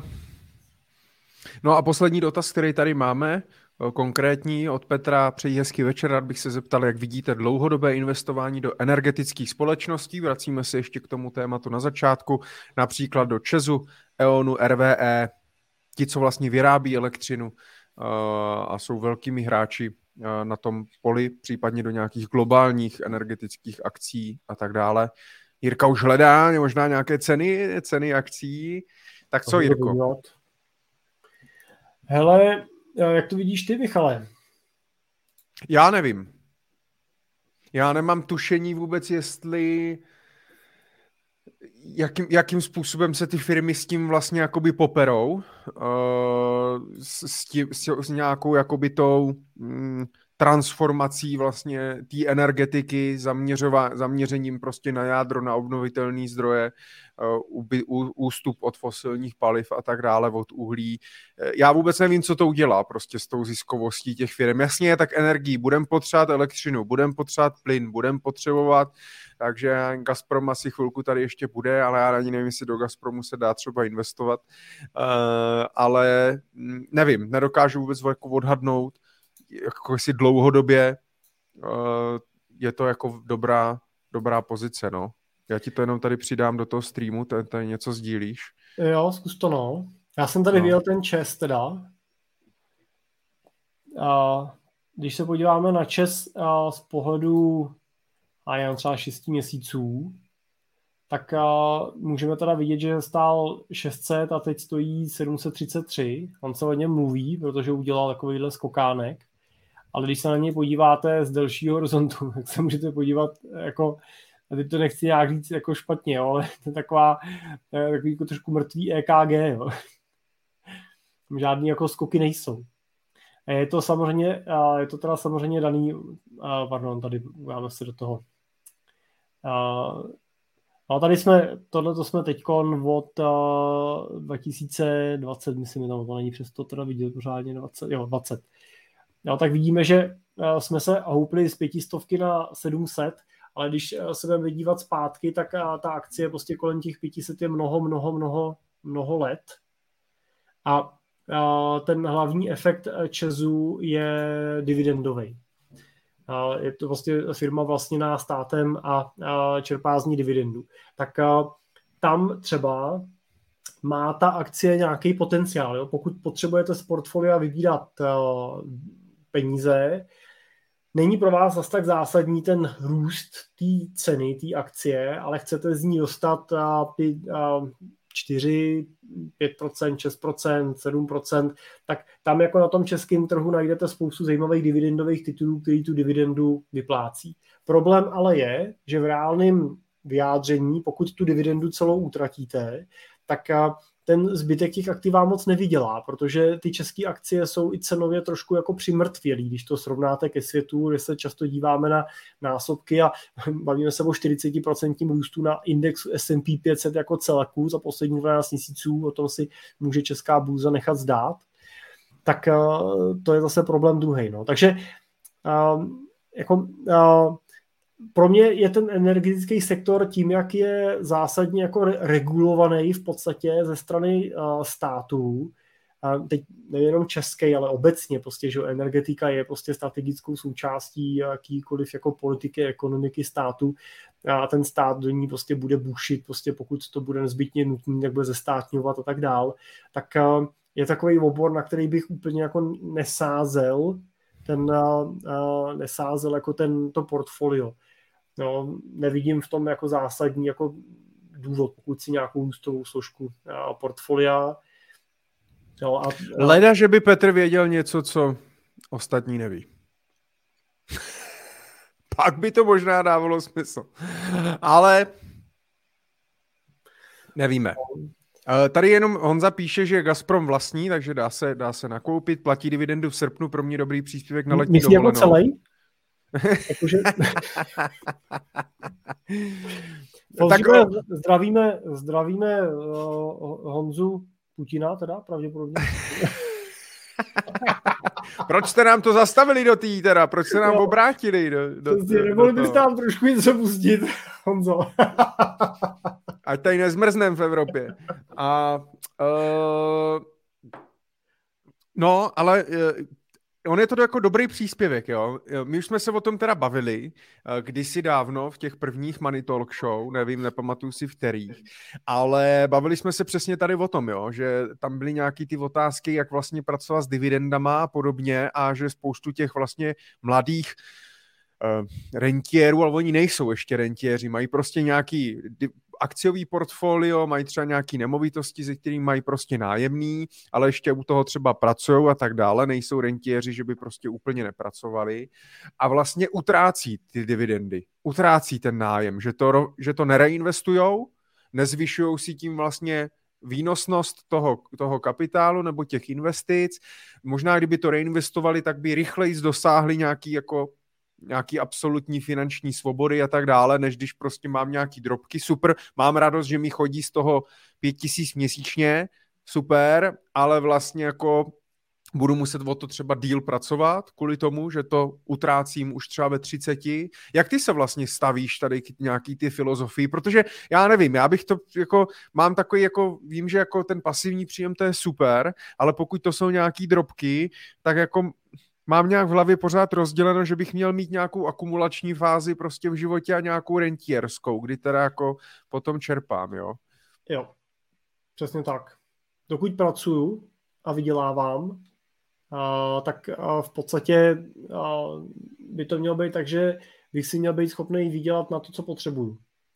A, jaký dává smysl, že akumuluju peníze, jakože posílám peníze do investic, a na druhé straně eh, z toho vybírám eh, dividendu. To, to, přece, to přece nedává uh, smysl. Dobře, pokud nic už neinvestuju a vybírám, tak jsem rentier, OK, jo, nějakou část příjmu si doplňuji, ale pokud jako investuju a zároveň vybírám tu dividendu, no tak to je přece lepší, než abych vybral tu daněnou dividendu, jsem jako radši poslal mín peněz do těch investic, který nemusím tou dividendou potom jako danit. Že? A, a tu, tu dividendu radši nechme v tom portfoliu automaticky reinvestovat, neřešme tam prostě srážkový daň a tak dále, nechme na to nakupovat automaticky další aktiva, ať to roste. A pokud se na to budete dívat takhle, tak čes nekoupíte. Jako proč? Když se na to podíváme meziročně, jestli mi dal, já teď nevím, teda jako měl dividendu 5-6%, cena akcie teď díky teda růstu elektriky eh, vyskočila o, nevím, 10-15%, tak jsme na 20%. Ale pořád pokud, po, pořád pokud ti lidi koupili tehdy za nějakých 12, tak...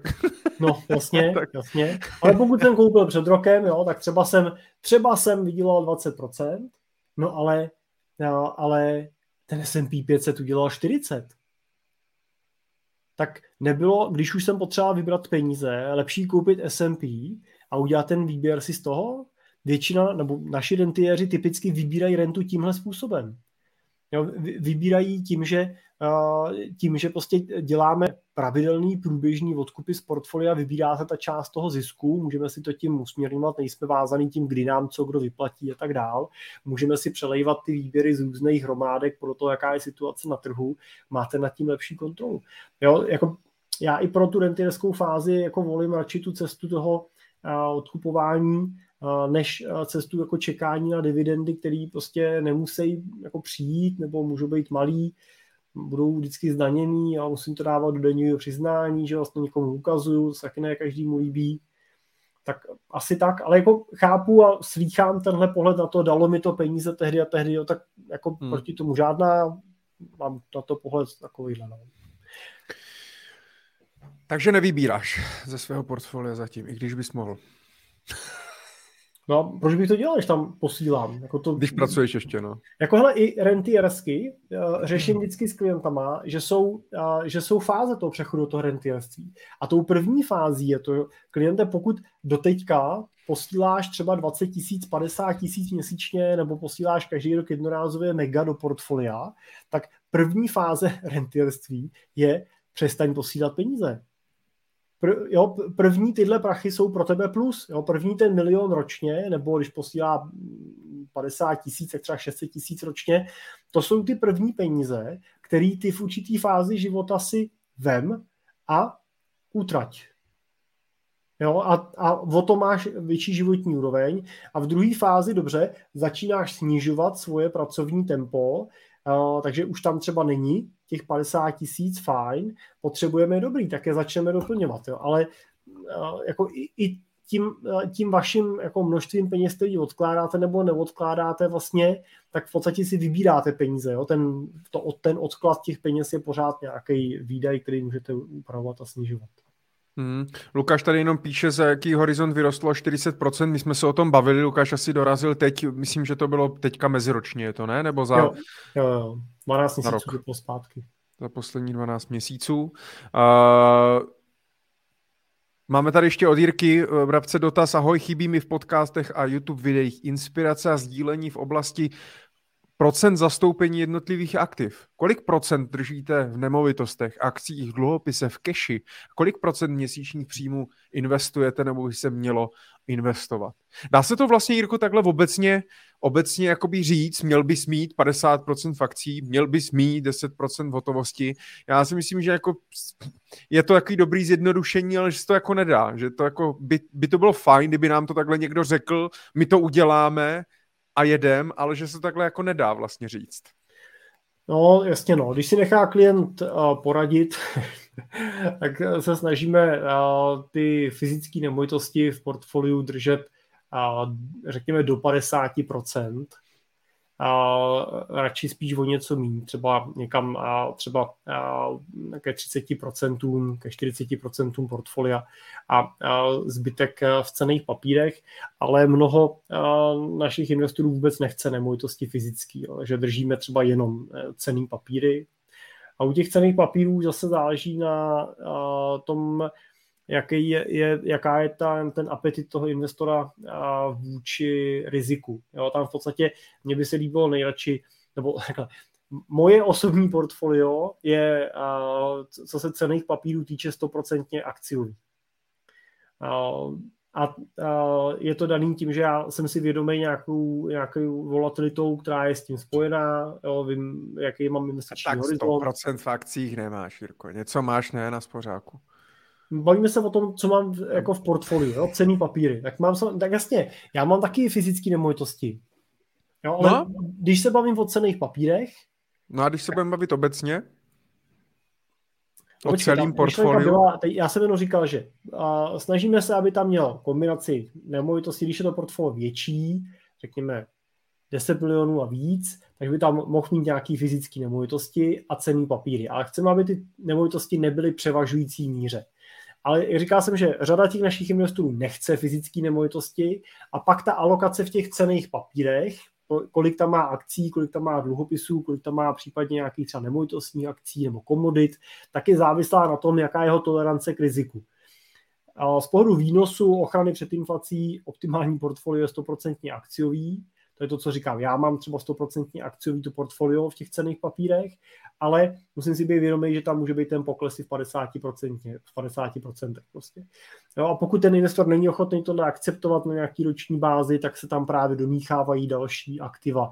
Čím víc tam dál dalších aktiv, tím ten výnos většinou snižují, ale zase tím kompenzuju to, že ten pokles, když přijde průšvih, nebude takovej. No, to, to jenom proto jsem chtěl doplnit tu složku těch těch akcí.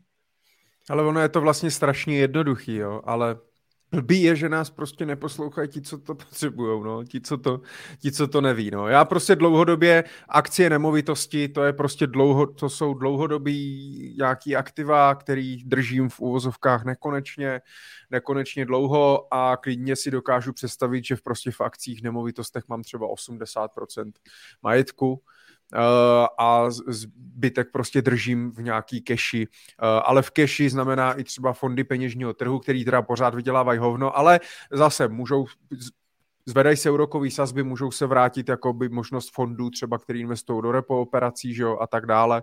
Takže, takže a nějaký ty třeba ty protiinflační dluhopisy a podobně, ale nedá se podle mě říct, takhle jako měl bych mít 10% rezervu, měl bych mít 10% v dluhopisech, protože i otázce, kolik procent měsíčních příjmů investovat, no, kolik můžete, že jo?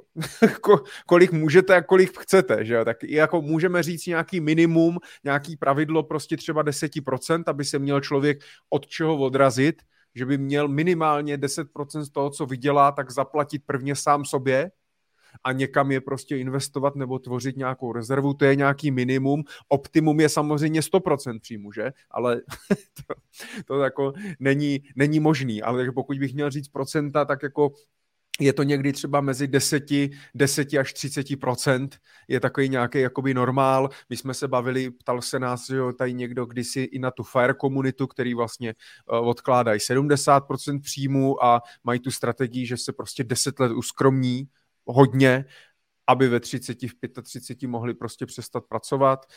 Je to taky nějaká prostě strategie, my jsme to komentovali, takže, takže tak, je těžký odpovědět, no, takhle. Proto možná to nikdo netočí nebo neříká, no. Hele, já musím říct moji jako zkušenost třeba, nevím, tak úplně ty eh, procenta, řekněme, že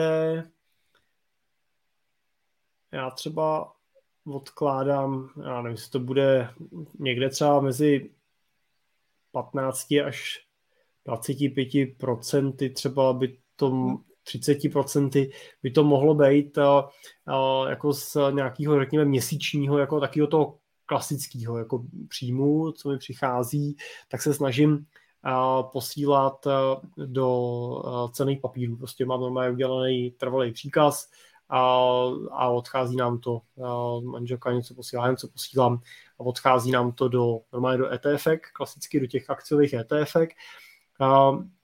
Máme historicky, a, a není to tak dlouho teda, a, nebo a, jako není to, a, mi 37 a není to jako, že bych to tam posílal od a, 20, a, je to daný tím, že prostě a, máme za sebou teď pět let, a, pět a kousek vlastně firmy teď Simple a partneři a musím říct, že těch, ty první čtyři roky nebylo co posílat. Takže to jsem v podstatě posílal do firmy v podobě času odpracovaného a malý výplaty, co jsem si vyplácel. Takže teď ta, řekněme, že od čtvrtého roku dál už ta firma je zisková, generuje jako cash navíc, takže máme jako všichni možnost si odkládat, takže pod nějakým doplnění rezerv jako aktivně už nějaký, řekněme, rok jako odkládáme.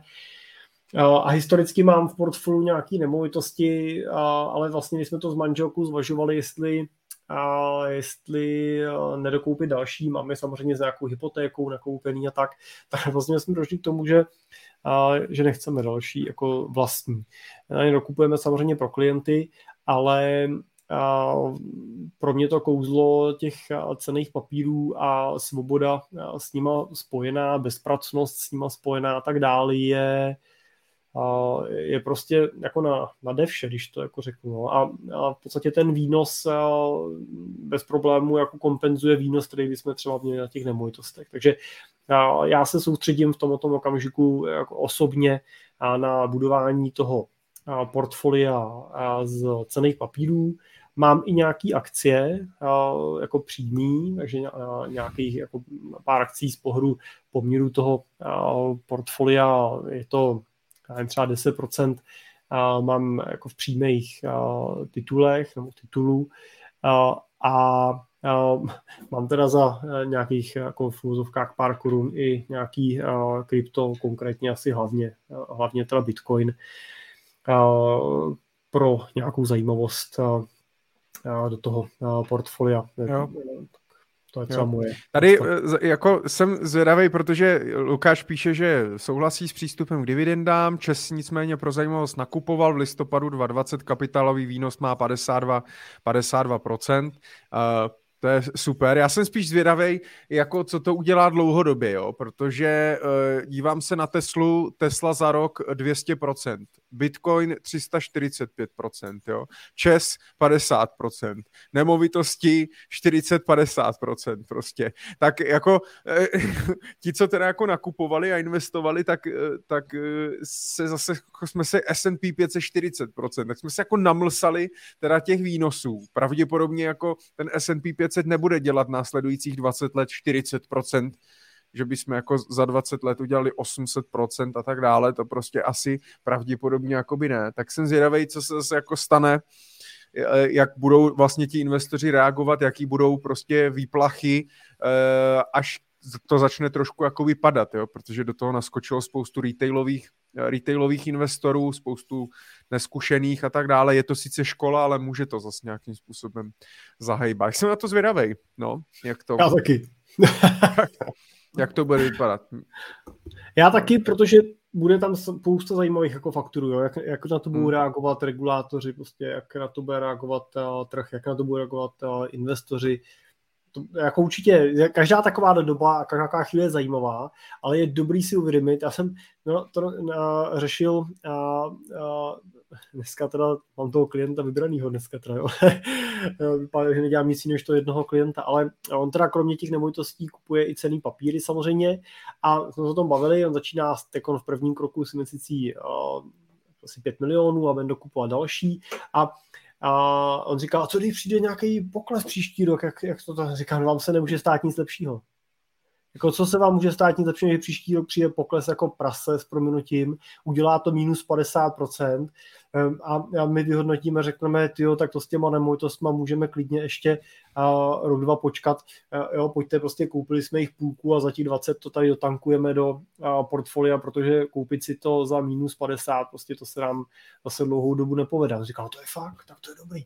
Jo, e, každá ta krize, každý ten pokles přináší obrovské příležitosti. A i když zrovna nebudete mít peníze jako plus, tak budete rebalancovat to portfolio. Jo? Budete přeskupovat, pokud nemáte všechno jenom v akcích, tak, uh, tak to překotíte tak, abyste prostě to, co nepokleslo, nebo nepokleslo tolik, abyste koupili to, co pokleslo víc. A vždycky je to příležitost. A kdyby nic jiného, tak je to jak je to lekce k nezaplacení. Je to ten okamžik, kdy vlastně testujete v reálu vaše investiční strategie, investujete vaší emoční připravenost na ty poklesy a to je něco, co se vám v budoucnu stokrát, stokrát zaplatí. Pokud teda samozřejmě nespanikaříte, neprodáte všechno a neřeknete, že už nikdy nebudete investovat, což vám vydrží dalších pět let, než zapomenete na to, že se to stalo, nasypete tam ty prachy znova a on přijde zase samozřejmě další prasknutí bubliny, přijete o další prachy a tak dále. Tak pokud nebudete opakovat tuhle, tuhle chybu, tak je to prostě šance. Hmm. Takže hmm. nebuďme jako smutný nebo zoufalí z toho, že ta bublina nebo bublina, že prostě trh jednou jako a, taky spadne, prostě to tak je, jako nic neroste do nebes, a, ale to, co spadne, zase jednou vyroste. No. Půl jedenácté, Jirko. Čověče jsme se nějak zakecali a začíná mít hlad. to není dobrý. No to nemám, ale to není dobrý, protože normálně už spím, ono hlavně není půl jedenáctý, ale půl dvanáctý, že jo, vlastně. Pravda. Uh, takže, takže to hodně, hodně přesluhuju, takže blížíme se ke konci. Uh, já mám ještě tady dvě věci, které bych chtěl ale sdílet, protože bych na to asi zapomněl pro příště a chtěl bych to jenom tady říct, protože se to někomu možná může hodit a možná spíše to jako nějaká, nějaká prozba. Eh, jedna věc, my jsme se tady bavili eh, o nějakých lidech, kteří potřebují tu finanční gramotnost a lidi, kteří nás neposlouchají, je to o tom, aby, eh, aby se to k ním nějak dostalo přes nás, přes vás. Pokud prostě někoho znáte, můžete to nás dílet na sítích nebo se o tom s někým pobavit, říct a tak dále. Budeme moc rádi. Uh, projekt vlastně ajťáků dobrovolných Česko Digital, který má i mnoho dalších projektů, tak udělali už před rokem, před dvěma rokama stránku nedlužimstátu.cz, kde se uh, dá vlastně zjistit, uh, jestli náhodou někde nedlužím, protože samozřejmě dneska není žádná stránka, a tohle vám taky samozřejmě nenajde všechno, ale neexistuje, že bych někde poslal, kde dlužím a ono mě to jako všechno vyjelo prostě na jednom místě. Jo, musím to, spoustu těch lidí to musí tak různě dohledávat, kde různě dluží, jestli někde za elektřinu, za operátora, za nějakou půjčku, nebo za zdravotní pojištění, nebo za uh, jízdenku, prostě šalinkartu nezaplacenou a tak dále. Takže určitě tohle je super, protože jsou tam samozřejmě i jako eh, další informace, pokud dlužím, pokud prostě něco něco a tak dále, na co se můžu obrátit, kde jsou nějaký prostě organizace, které mě s tím můžou pomoct, různý, různý uh, poradny a tak dále. Plus jsou tady vlastně ty informace, možná jste viděli v médiích, že máme tady vlastně milostivé léto od října do ledna. a uh, kde vlastně můžete uh, kde můžete vlastně požádat o nějaké odpuštění a tak dále, pokud něco zaplatíte a máte nějaké exekuce, tak vám můžou ti věřitelé vlastně část těch peněz odpustit. Já jsem to nečetl úplně přesně, jak to, jak to funguje, ale je to nějaká možnost, kterou prostě je dobrý, když se to k těm lidem nějakým způsobem dostane. Takže eh, to jsem chtěl jenom nazdílet jako pro zajímavost, že existuje taková stránka, pokud jste to neznali, pro podcasty nedlužím státu.cz. Ty jsi to znal, Jirko? Ty určitě, jo. Ne. Ne, taky ne. Takže to je jenom pro zajímavost. A poslední věc, kterou tady mám, takovou třešničku, to se objevilo dneska uh, na servu peníze.cz. Já už teda to uh, sleduju tady tuhle kauzu uh, strašně, strašně dlouho. Já si pamatuju ten projekt už pár let to už tady běží poměrně dost dlouho, ale dneska se vlastně firma Xixo dostává i do uh, veřejných médií nebo do, nebo do soukromých médií, ale dostávají se jako do široké veřejnosti.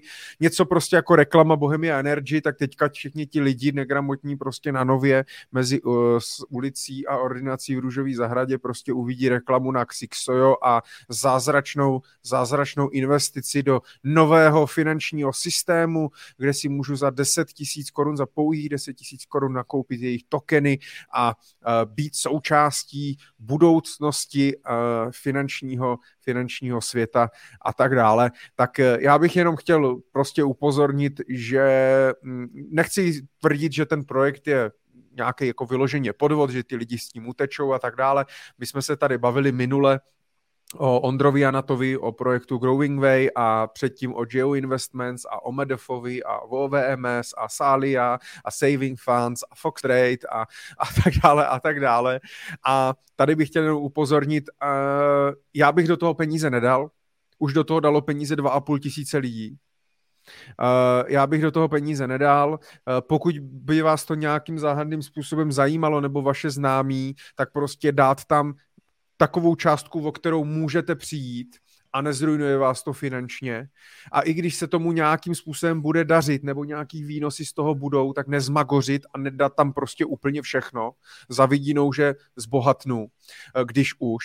Ale hlavně měli byste chápat, jak to funguje. Eh, protože pak tady máme ještě třeba podobný projekt, který, který mu se říká Glocin, ten už taky poměrně dlouho letí. A blbý je, že oni různě právě fungují na základě té tokenizace, krypta a tak dále, ale všechno to jsou jak kdyby nějaký jako deriváty, eh, vy nekupujete konkrétní nějaký kryptoměny, které se třeba i obchodují na burzách, tady ty tokeny se vůbec ani neobchodují nikde vlastně, jsou to prostě jo, jako v uvozovkách vymyšlené věci. A financujete tím prostě tu, tu firmu, která i před pár lety 2019 byla ve ztrátě, oni to tam popisují v tom článku.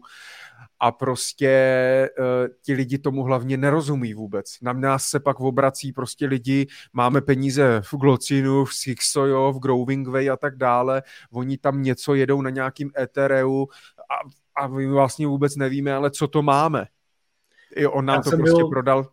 Já už jsem byl před pár lety na nějaký prezentaci uh, zrovna toho Xixa a jo. já bych asi jako doporučil každému, ať se zajde na něco jako podobného podívat a udělá si trošku lidský názor, jo, protože to byla opravdu jako taková jako půldenní nalejvárna, při který jako jsme viděli s proměnutím toho jako kašpárka na pódiu, ale vlastně informační hodnota totálně nula teda. Jako, to prostě jsou všechno projekty, Eh, postavený opravdu na, na tom jako letadlovém systému, prostě jo, pojďme eh, vybrat peníze, dokud nám lidi budou dávat, tak ono to nějak jako bude existovat a ještě přestanou dávat, tak budeme dělat něco jiného. To je, Zrovna u toho Xixa tvrdili už před těma, myslím, že to byly dva, dva roky zpátky, tak uh, už tenkrát tvrdili, že tak do dvou měsíců budou ty tokeny obchodovatelné na burze. Jo. Víte, že dva roky od toho prostě se nic takového nestalo.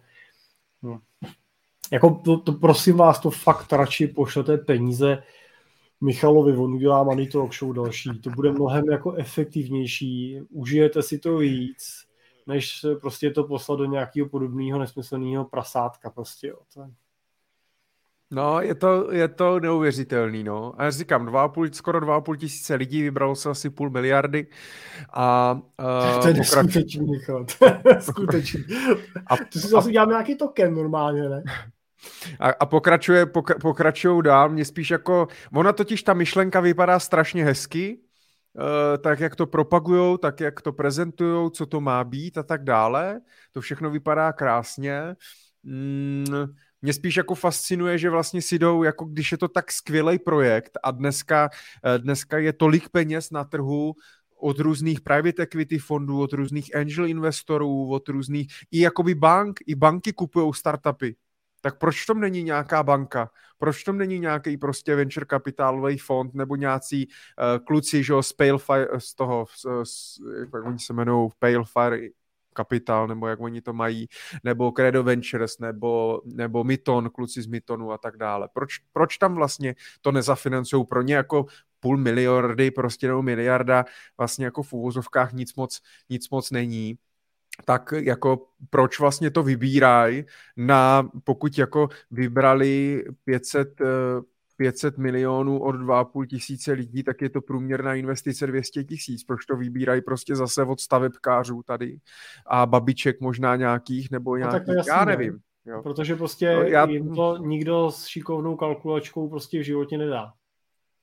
Jo, to, to jsou prostě všechno nástroje, které prodáváš uh, přes nějakou obchodní síť, prodáváš to přes nějaký marketing, příběh a tak dál, ale žádný bohatý uh, člověk a zkušený investor ti nedá jako peníze na něco, co má pěknou PowerPointovou prezentaci. Prostě tak to nefunguje. Se se ptali na to, jaký rozdíl mezi těma retailovými a těma bohatýma investorama. No, oni jsou bohatý, protože nejsou blbí. No, to, to musíme prostě takhle říct. No. Ale Jirka to nemyslí, neber, neberme to osobně, ale tak naši posluchači nejsou hloupí, takže... No jistě, samozřejmě, ne, tak to nás poslouchají. Takže, ale je, je potřeba šířit prostě tady tu gramotnost, mluvit o tom, diskutovat o tom a tak, no. A minimálně, minimálně se pobavit, no. Tak snad jsme vás pobavili dneska trošku. Nebylo moc vtipů? Michale, ještě tady prosím tě, jenom bych odpověděl, uh, Lukáš se ptá uh, mm-hmm. na nějaký příklad nemovitostních akcí, se kterými třeba v portfoliu pracujeme, tak já jsem tady jenom našel, jestli, jestli dovolíš, ještě jenom nazdílím. My třeba používáme uh, v portfoliích uh, tenhle ten fond od iShares, uh, Developed Market Property Yield, který uh, investuje vlastně právě do uh, uh, rateů a na, na rateů vlastně je dokonce je dokonce v akumulační třídě, to znamená, že nevyplácí tu dividendu a, je to fond eh, s takzvanou plnou replikací. No, to znamená, že eh, skutečně tam nejsou deriváty, ale jsou tam opravdu nakoupený ty akcie těch rejtů. Nákladovost u těch rejtů je trošku větší, je tam 0,6%. A, takže to, to jenom teda, aby jsme doplnili, dá se koupit normálně jako akcie klasicky no, na většině platform, takže a neměl by problém, aby z toho do toho portfolia zařadili, a zařadili i vy. Takže, a, takže a, iShares, Develop Market Property Yield, jo, je to usage, a, a je a, dolarový v akumulační třídě. Pozor, je nejenom v akumulační třídě, ale i distribuční, takže vybrat si správnou tu a, třídu, aby teda tu a, rentu a, nevyplácel. Díky. Máš nějakou myšlenku na závěr? Se kterou by se chtěl podělit. Něco hodnotného, jakože máš hlad třeba. Já bych se možná o jednu podělil. Je to jeden takový krátký příběh. Volal mi pán a ptal se mě, eh, že na ní v novinách, takový starší pán to byl, že na ní v novinách vyskočil eh, v článku, nebo v článku nějaký inzerát s nabídkou, že si má koupit dluhopisy nějaký místní firmy, která by za to koupila, zrekonstruovala zámek a pak na tom provozovala hotel tuším, že to byl takovýhle případ s nějakým kuponem 6%. A on říkal, on se mě ptal, říkal, myslíte, že bych do toho měl jít, je to přece jenom 6%? A já jsem říkal, kolik je vám let? A on říkal 78. A já jsem říkal, no a na co ty peníze tam budete dávat? Je to jako pro děti nebo a on říkal, ne, děti to nechtějí, děti mají dost, oni jsou spokojení a my máme tady, máme tady s manželkou nějaký úspory, bylo nám tady asi 300 tisíc, takže bychom to takhle třeba nějak zhodnotili ještě, aby nám to nežrala ta inflace. A já jsem mu říkal, a, a prosím vás, když to děti nechtějí a je vám 78 let, myslíte, že má ještě jako smysl, abyste ty peníze investoval? Jako stojí vám to za těch 6% eh, ročně a, a nervy s tím spojený a riziko, že to nedostanete zpátky a budete z toho nešťastný, že jste o to přišel a budete tím trávit čas a pozornost, a že se budete někde s někým dohadovat, budete o tom vyprávět všem, jak vás podvedli a tak dál. Nemáte i lepší zábavu, co byste dělal a za co byste třeba ty peníze mohl utratit. A on mi říkal, vy mluvíte jako moje žena, jak, jak to myslíte? A on říkal, no ona mi říká úplně to samý. On říkal, vidíte, jsou ty naše ženský chytrý, že jo? Tak je pojďte poslechnout. A, a on se odmlčel a říká, vy jste mi udělal radost. Já si budu otevřít do sklepa jedno vorosený, dám si ho a pojedu se odpoledne projet na kole. A já se na ty podobné věci vykašlu. A já jsem říkal, tak vám gratuluju, jste si zlepšil tak o 50% dalších pět let života. A tohle mě dává, no. to, tohle mě dává smysl a ale je super, že zavolal tobě a ne do Xixe, jo. Ano. Už by měl token za 300 tisíc. Ne každý výnos stojí za to se za ním hnát, hmm. ne každá no, investice stojí za to ji udělat a je dobrý si uvědomit, že jsou i důležitější věci v životě, než a, aby nám peníze rostly a, a v určitým věku, v určitý situaci už prostě třeba růst nemůžou, nemusí a můžou klidně ubývat a nemusíme z toho být špatný. Krásné. Jirko, děkuju. Krásné zakončení, ty jsi takový pohádkář. Plný příběhů. To mám, to mám rád. My vám všem děkujeme za to, že jste nás sledovali živě, že jste to vydrželi, toho si neskutečně vážíme. Jsme moc rádi, že jste nás poslouchali v našich podcastech, ať už Cesta Rentiera, anebo podcastu Finance prakticky, ať už na procházkách, při žehlení, při vaření, a při jízdě autem a tak dále, tak hlavně opatrně. Přejeme taky všem, abyste zvládli, uh, zvládli ty problémy s Bohemia Energy, abyste zvládli prostě přežít zimu abyste zvládli najít nějakého vodného dodavatele, nějak jste to si to spočítali, ušetřili možná na nějakých věcech. Možná je ten pravý čas si sednout, udělat si nějaký rozpočet, spočítat si to, podívat se na nějakou strukturu výdajů, strukturu příjmů, podívat se, jestli nemůžete na něčem ušetřit, jestli nemůžete víc vydělat a vyšlápnout do toho nového roku uh, s něčím, s něčím novým, s naplánovaným rozpočtem, s vytvořeným finančním plánem a tak dále. Eh, my se na vás budeme těšit opět za měsíc, kdy budeme mít poslední Money Talk Show v roce 2021. Bude to 1 prosince. Co je to za den? Teda já nevím, jestli to není neděle. Tak to nebude vlastně 1. prosince. To ne, máme první, my nemáme prvního, my máme po, první pondělí vlastně. Teď to tak vyšlo hezky. Čeká, já se podívám. Kdy je první pondělí v prosinci? Není to Mikuláš nějaký nebo něco? Uh, šestýho, Michale, to šestýho. Takže Mikuláš, ne? Ale chodí den před, ne? Hmm. Já nevím, kdy chodí Mikuláš.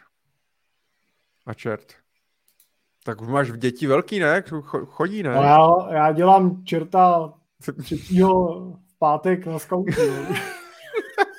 A moje, moje děti nějak ne to, netrpí. Jo, ale tak v 8 už nebudou chodit, ani kdyby chodili v pondělí, takže 6. prosince v pondělí 20.00 můžete si naladit živě naši show na YouTube kanálu mém Michal Doubek nebo na kanálu Jiří Cimpel. To bude čertovská show. Čerte... No, uděláme si, dáme si rohy, anebo já si koupím nějakou santovskou čepičku, můžeme si udělat takovou jakoby předvánoční atmosféru, Jirka nám napeče perníčky. No, a bude to, bude to krásný. Tak super.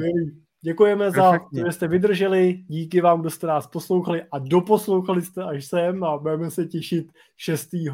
naslyšenou nebo na viděnou. Tak, držte se, díky, ahoj.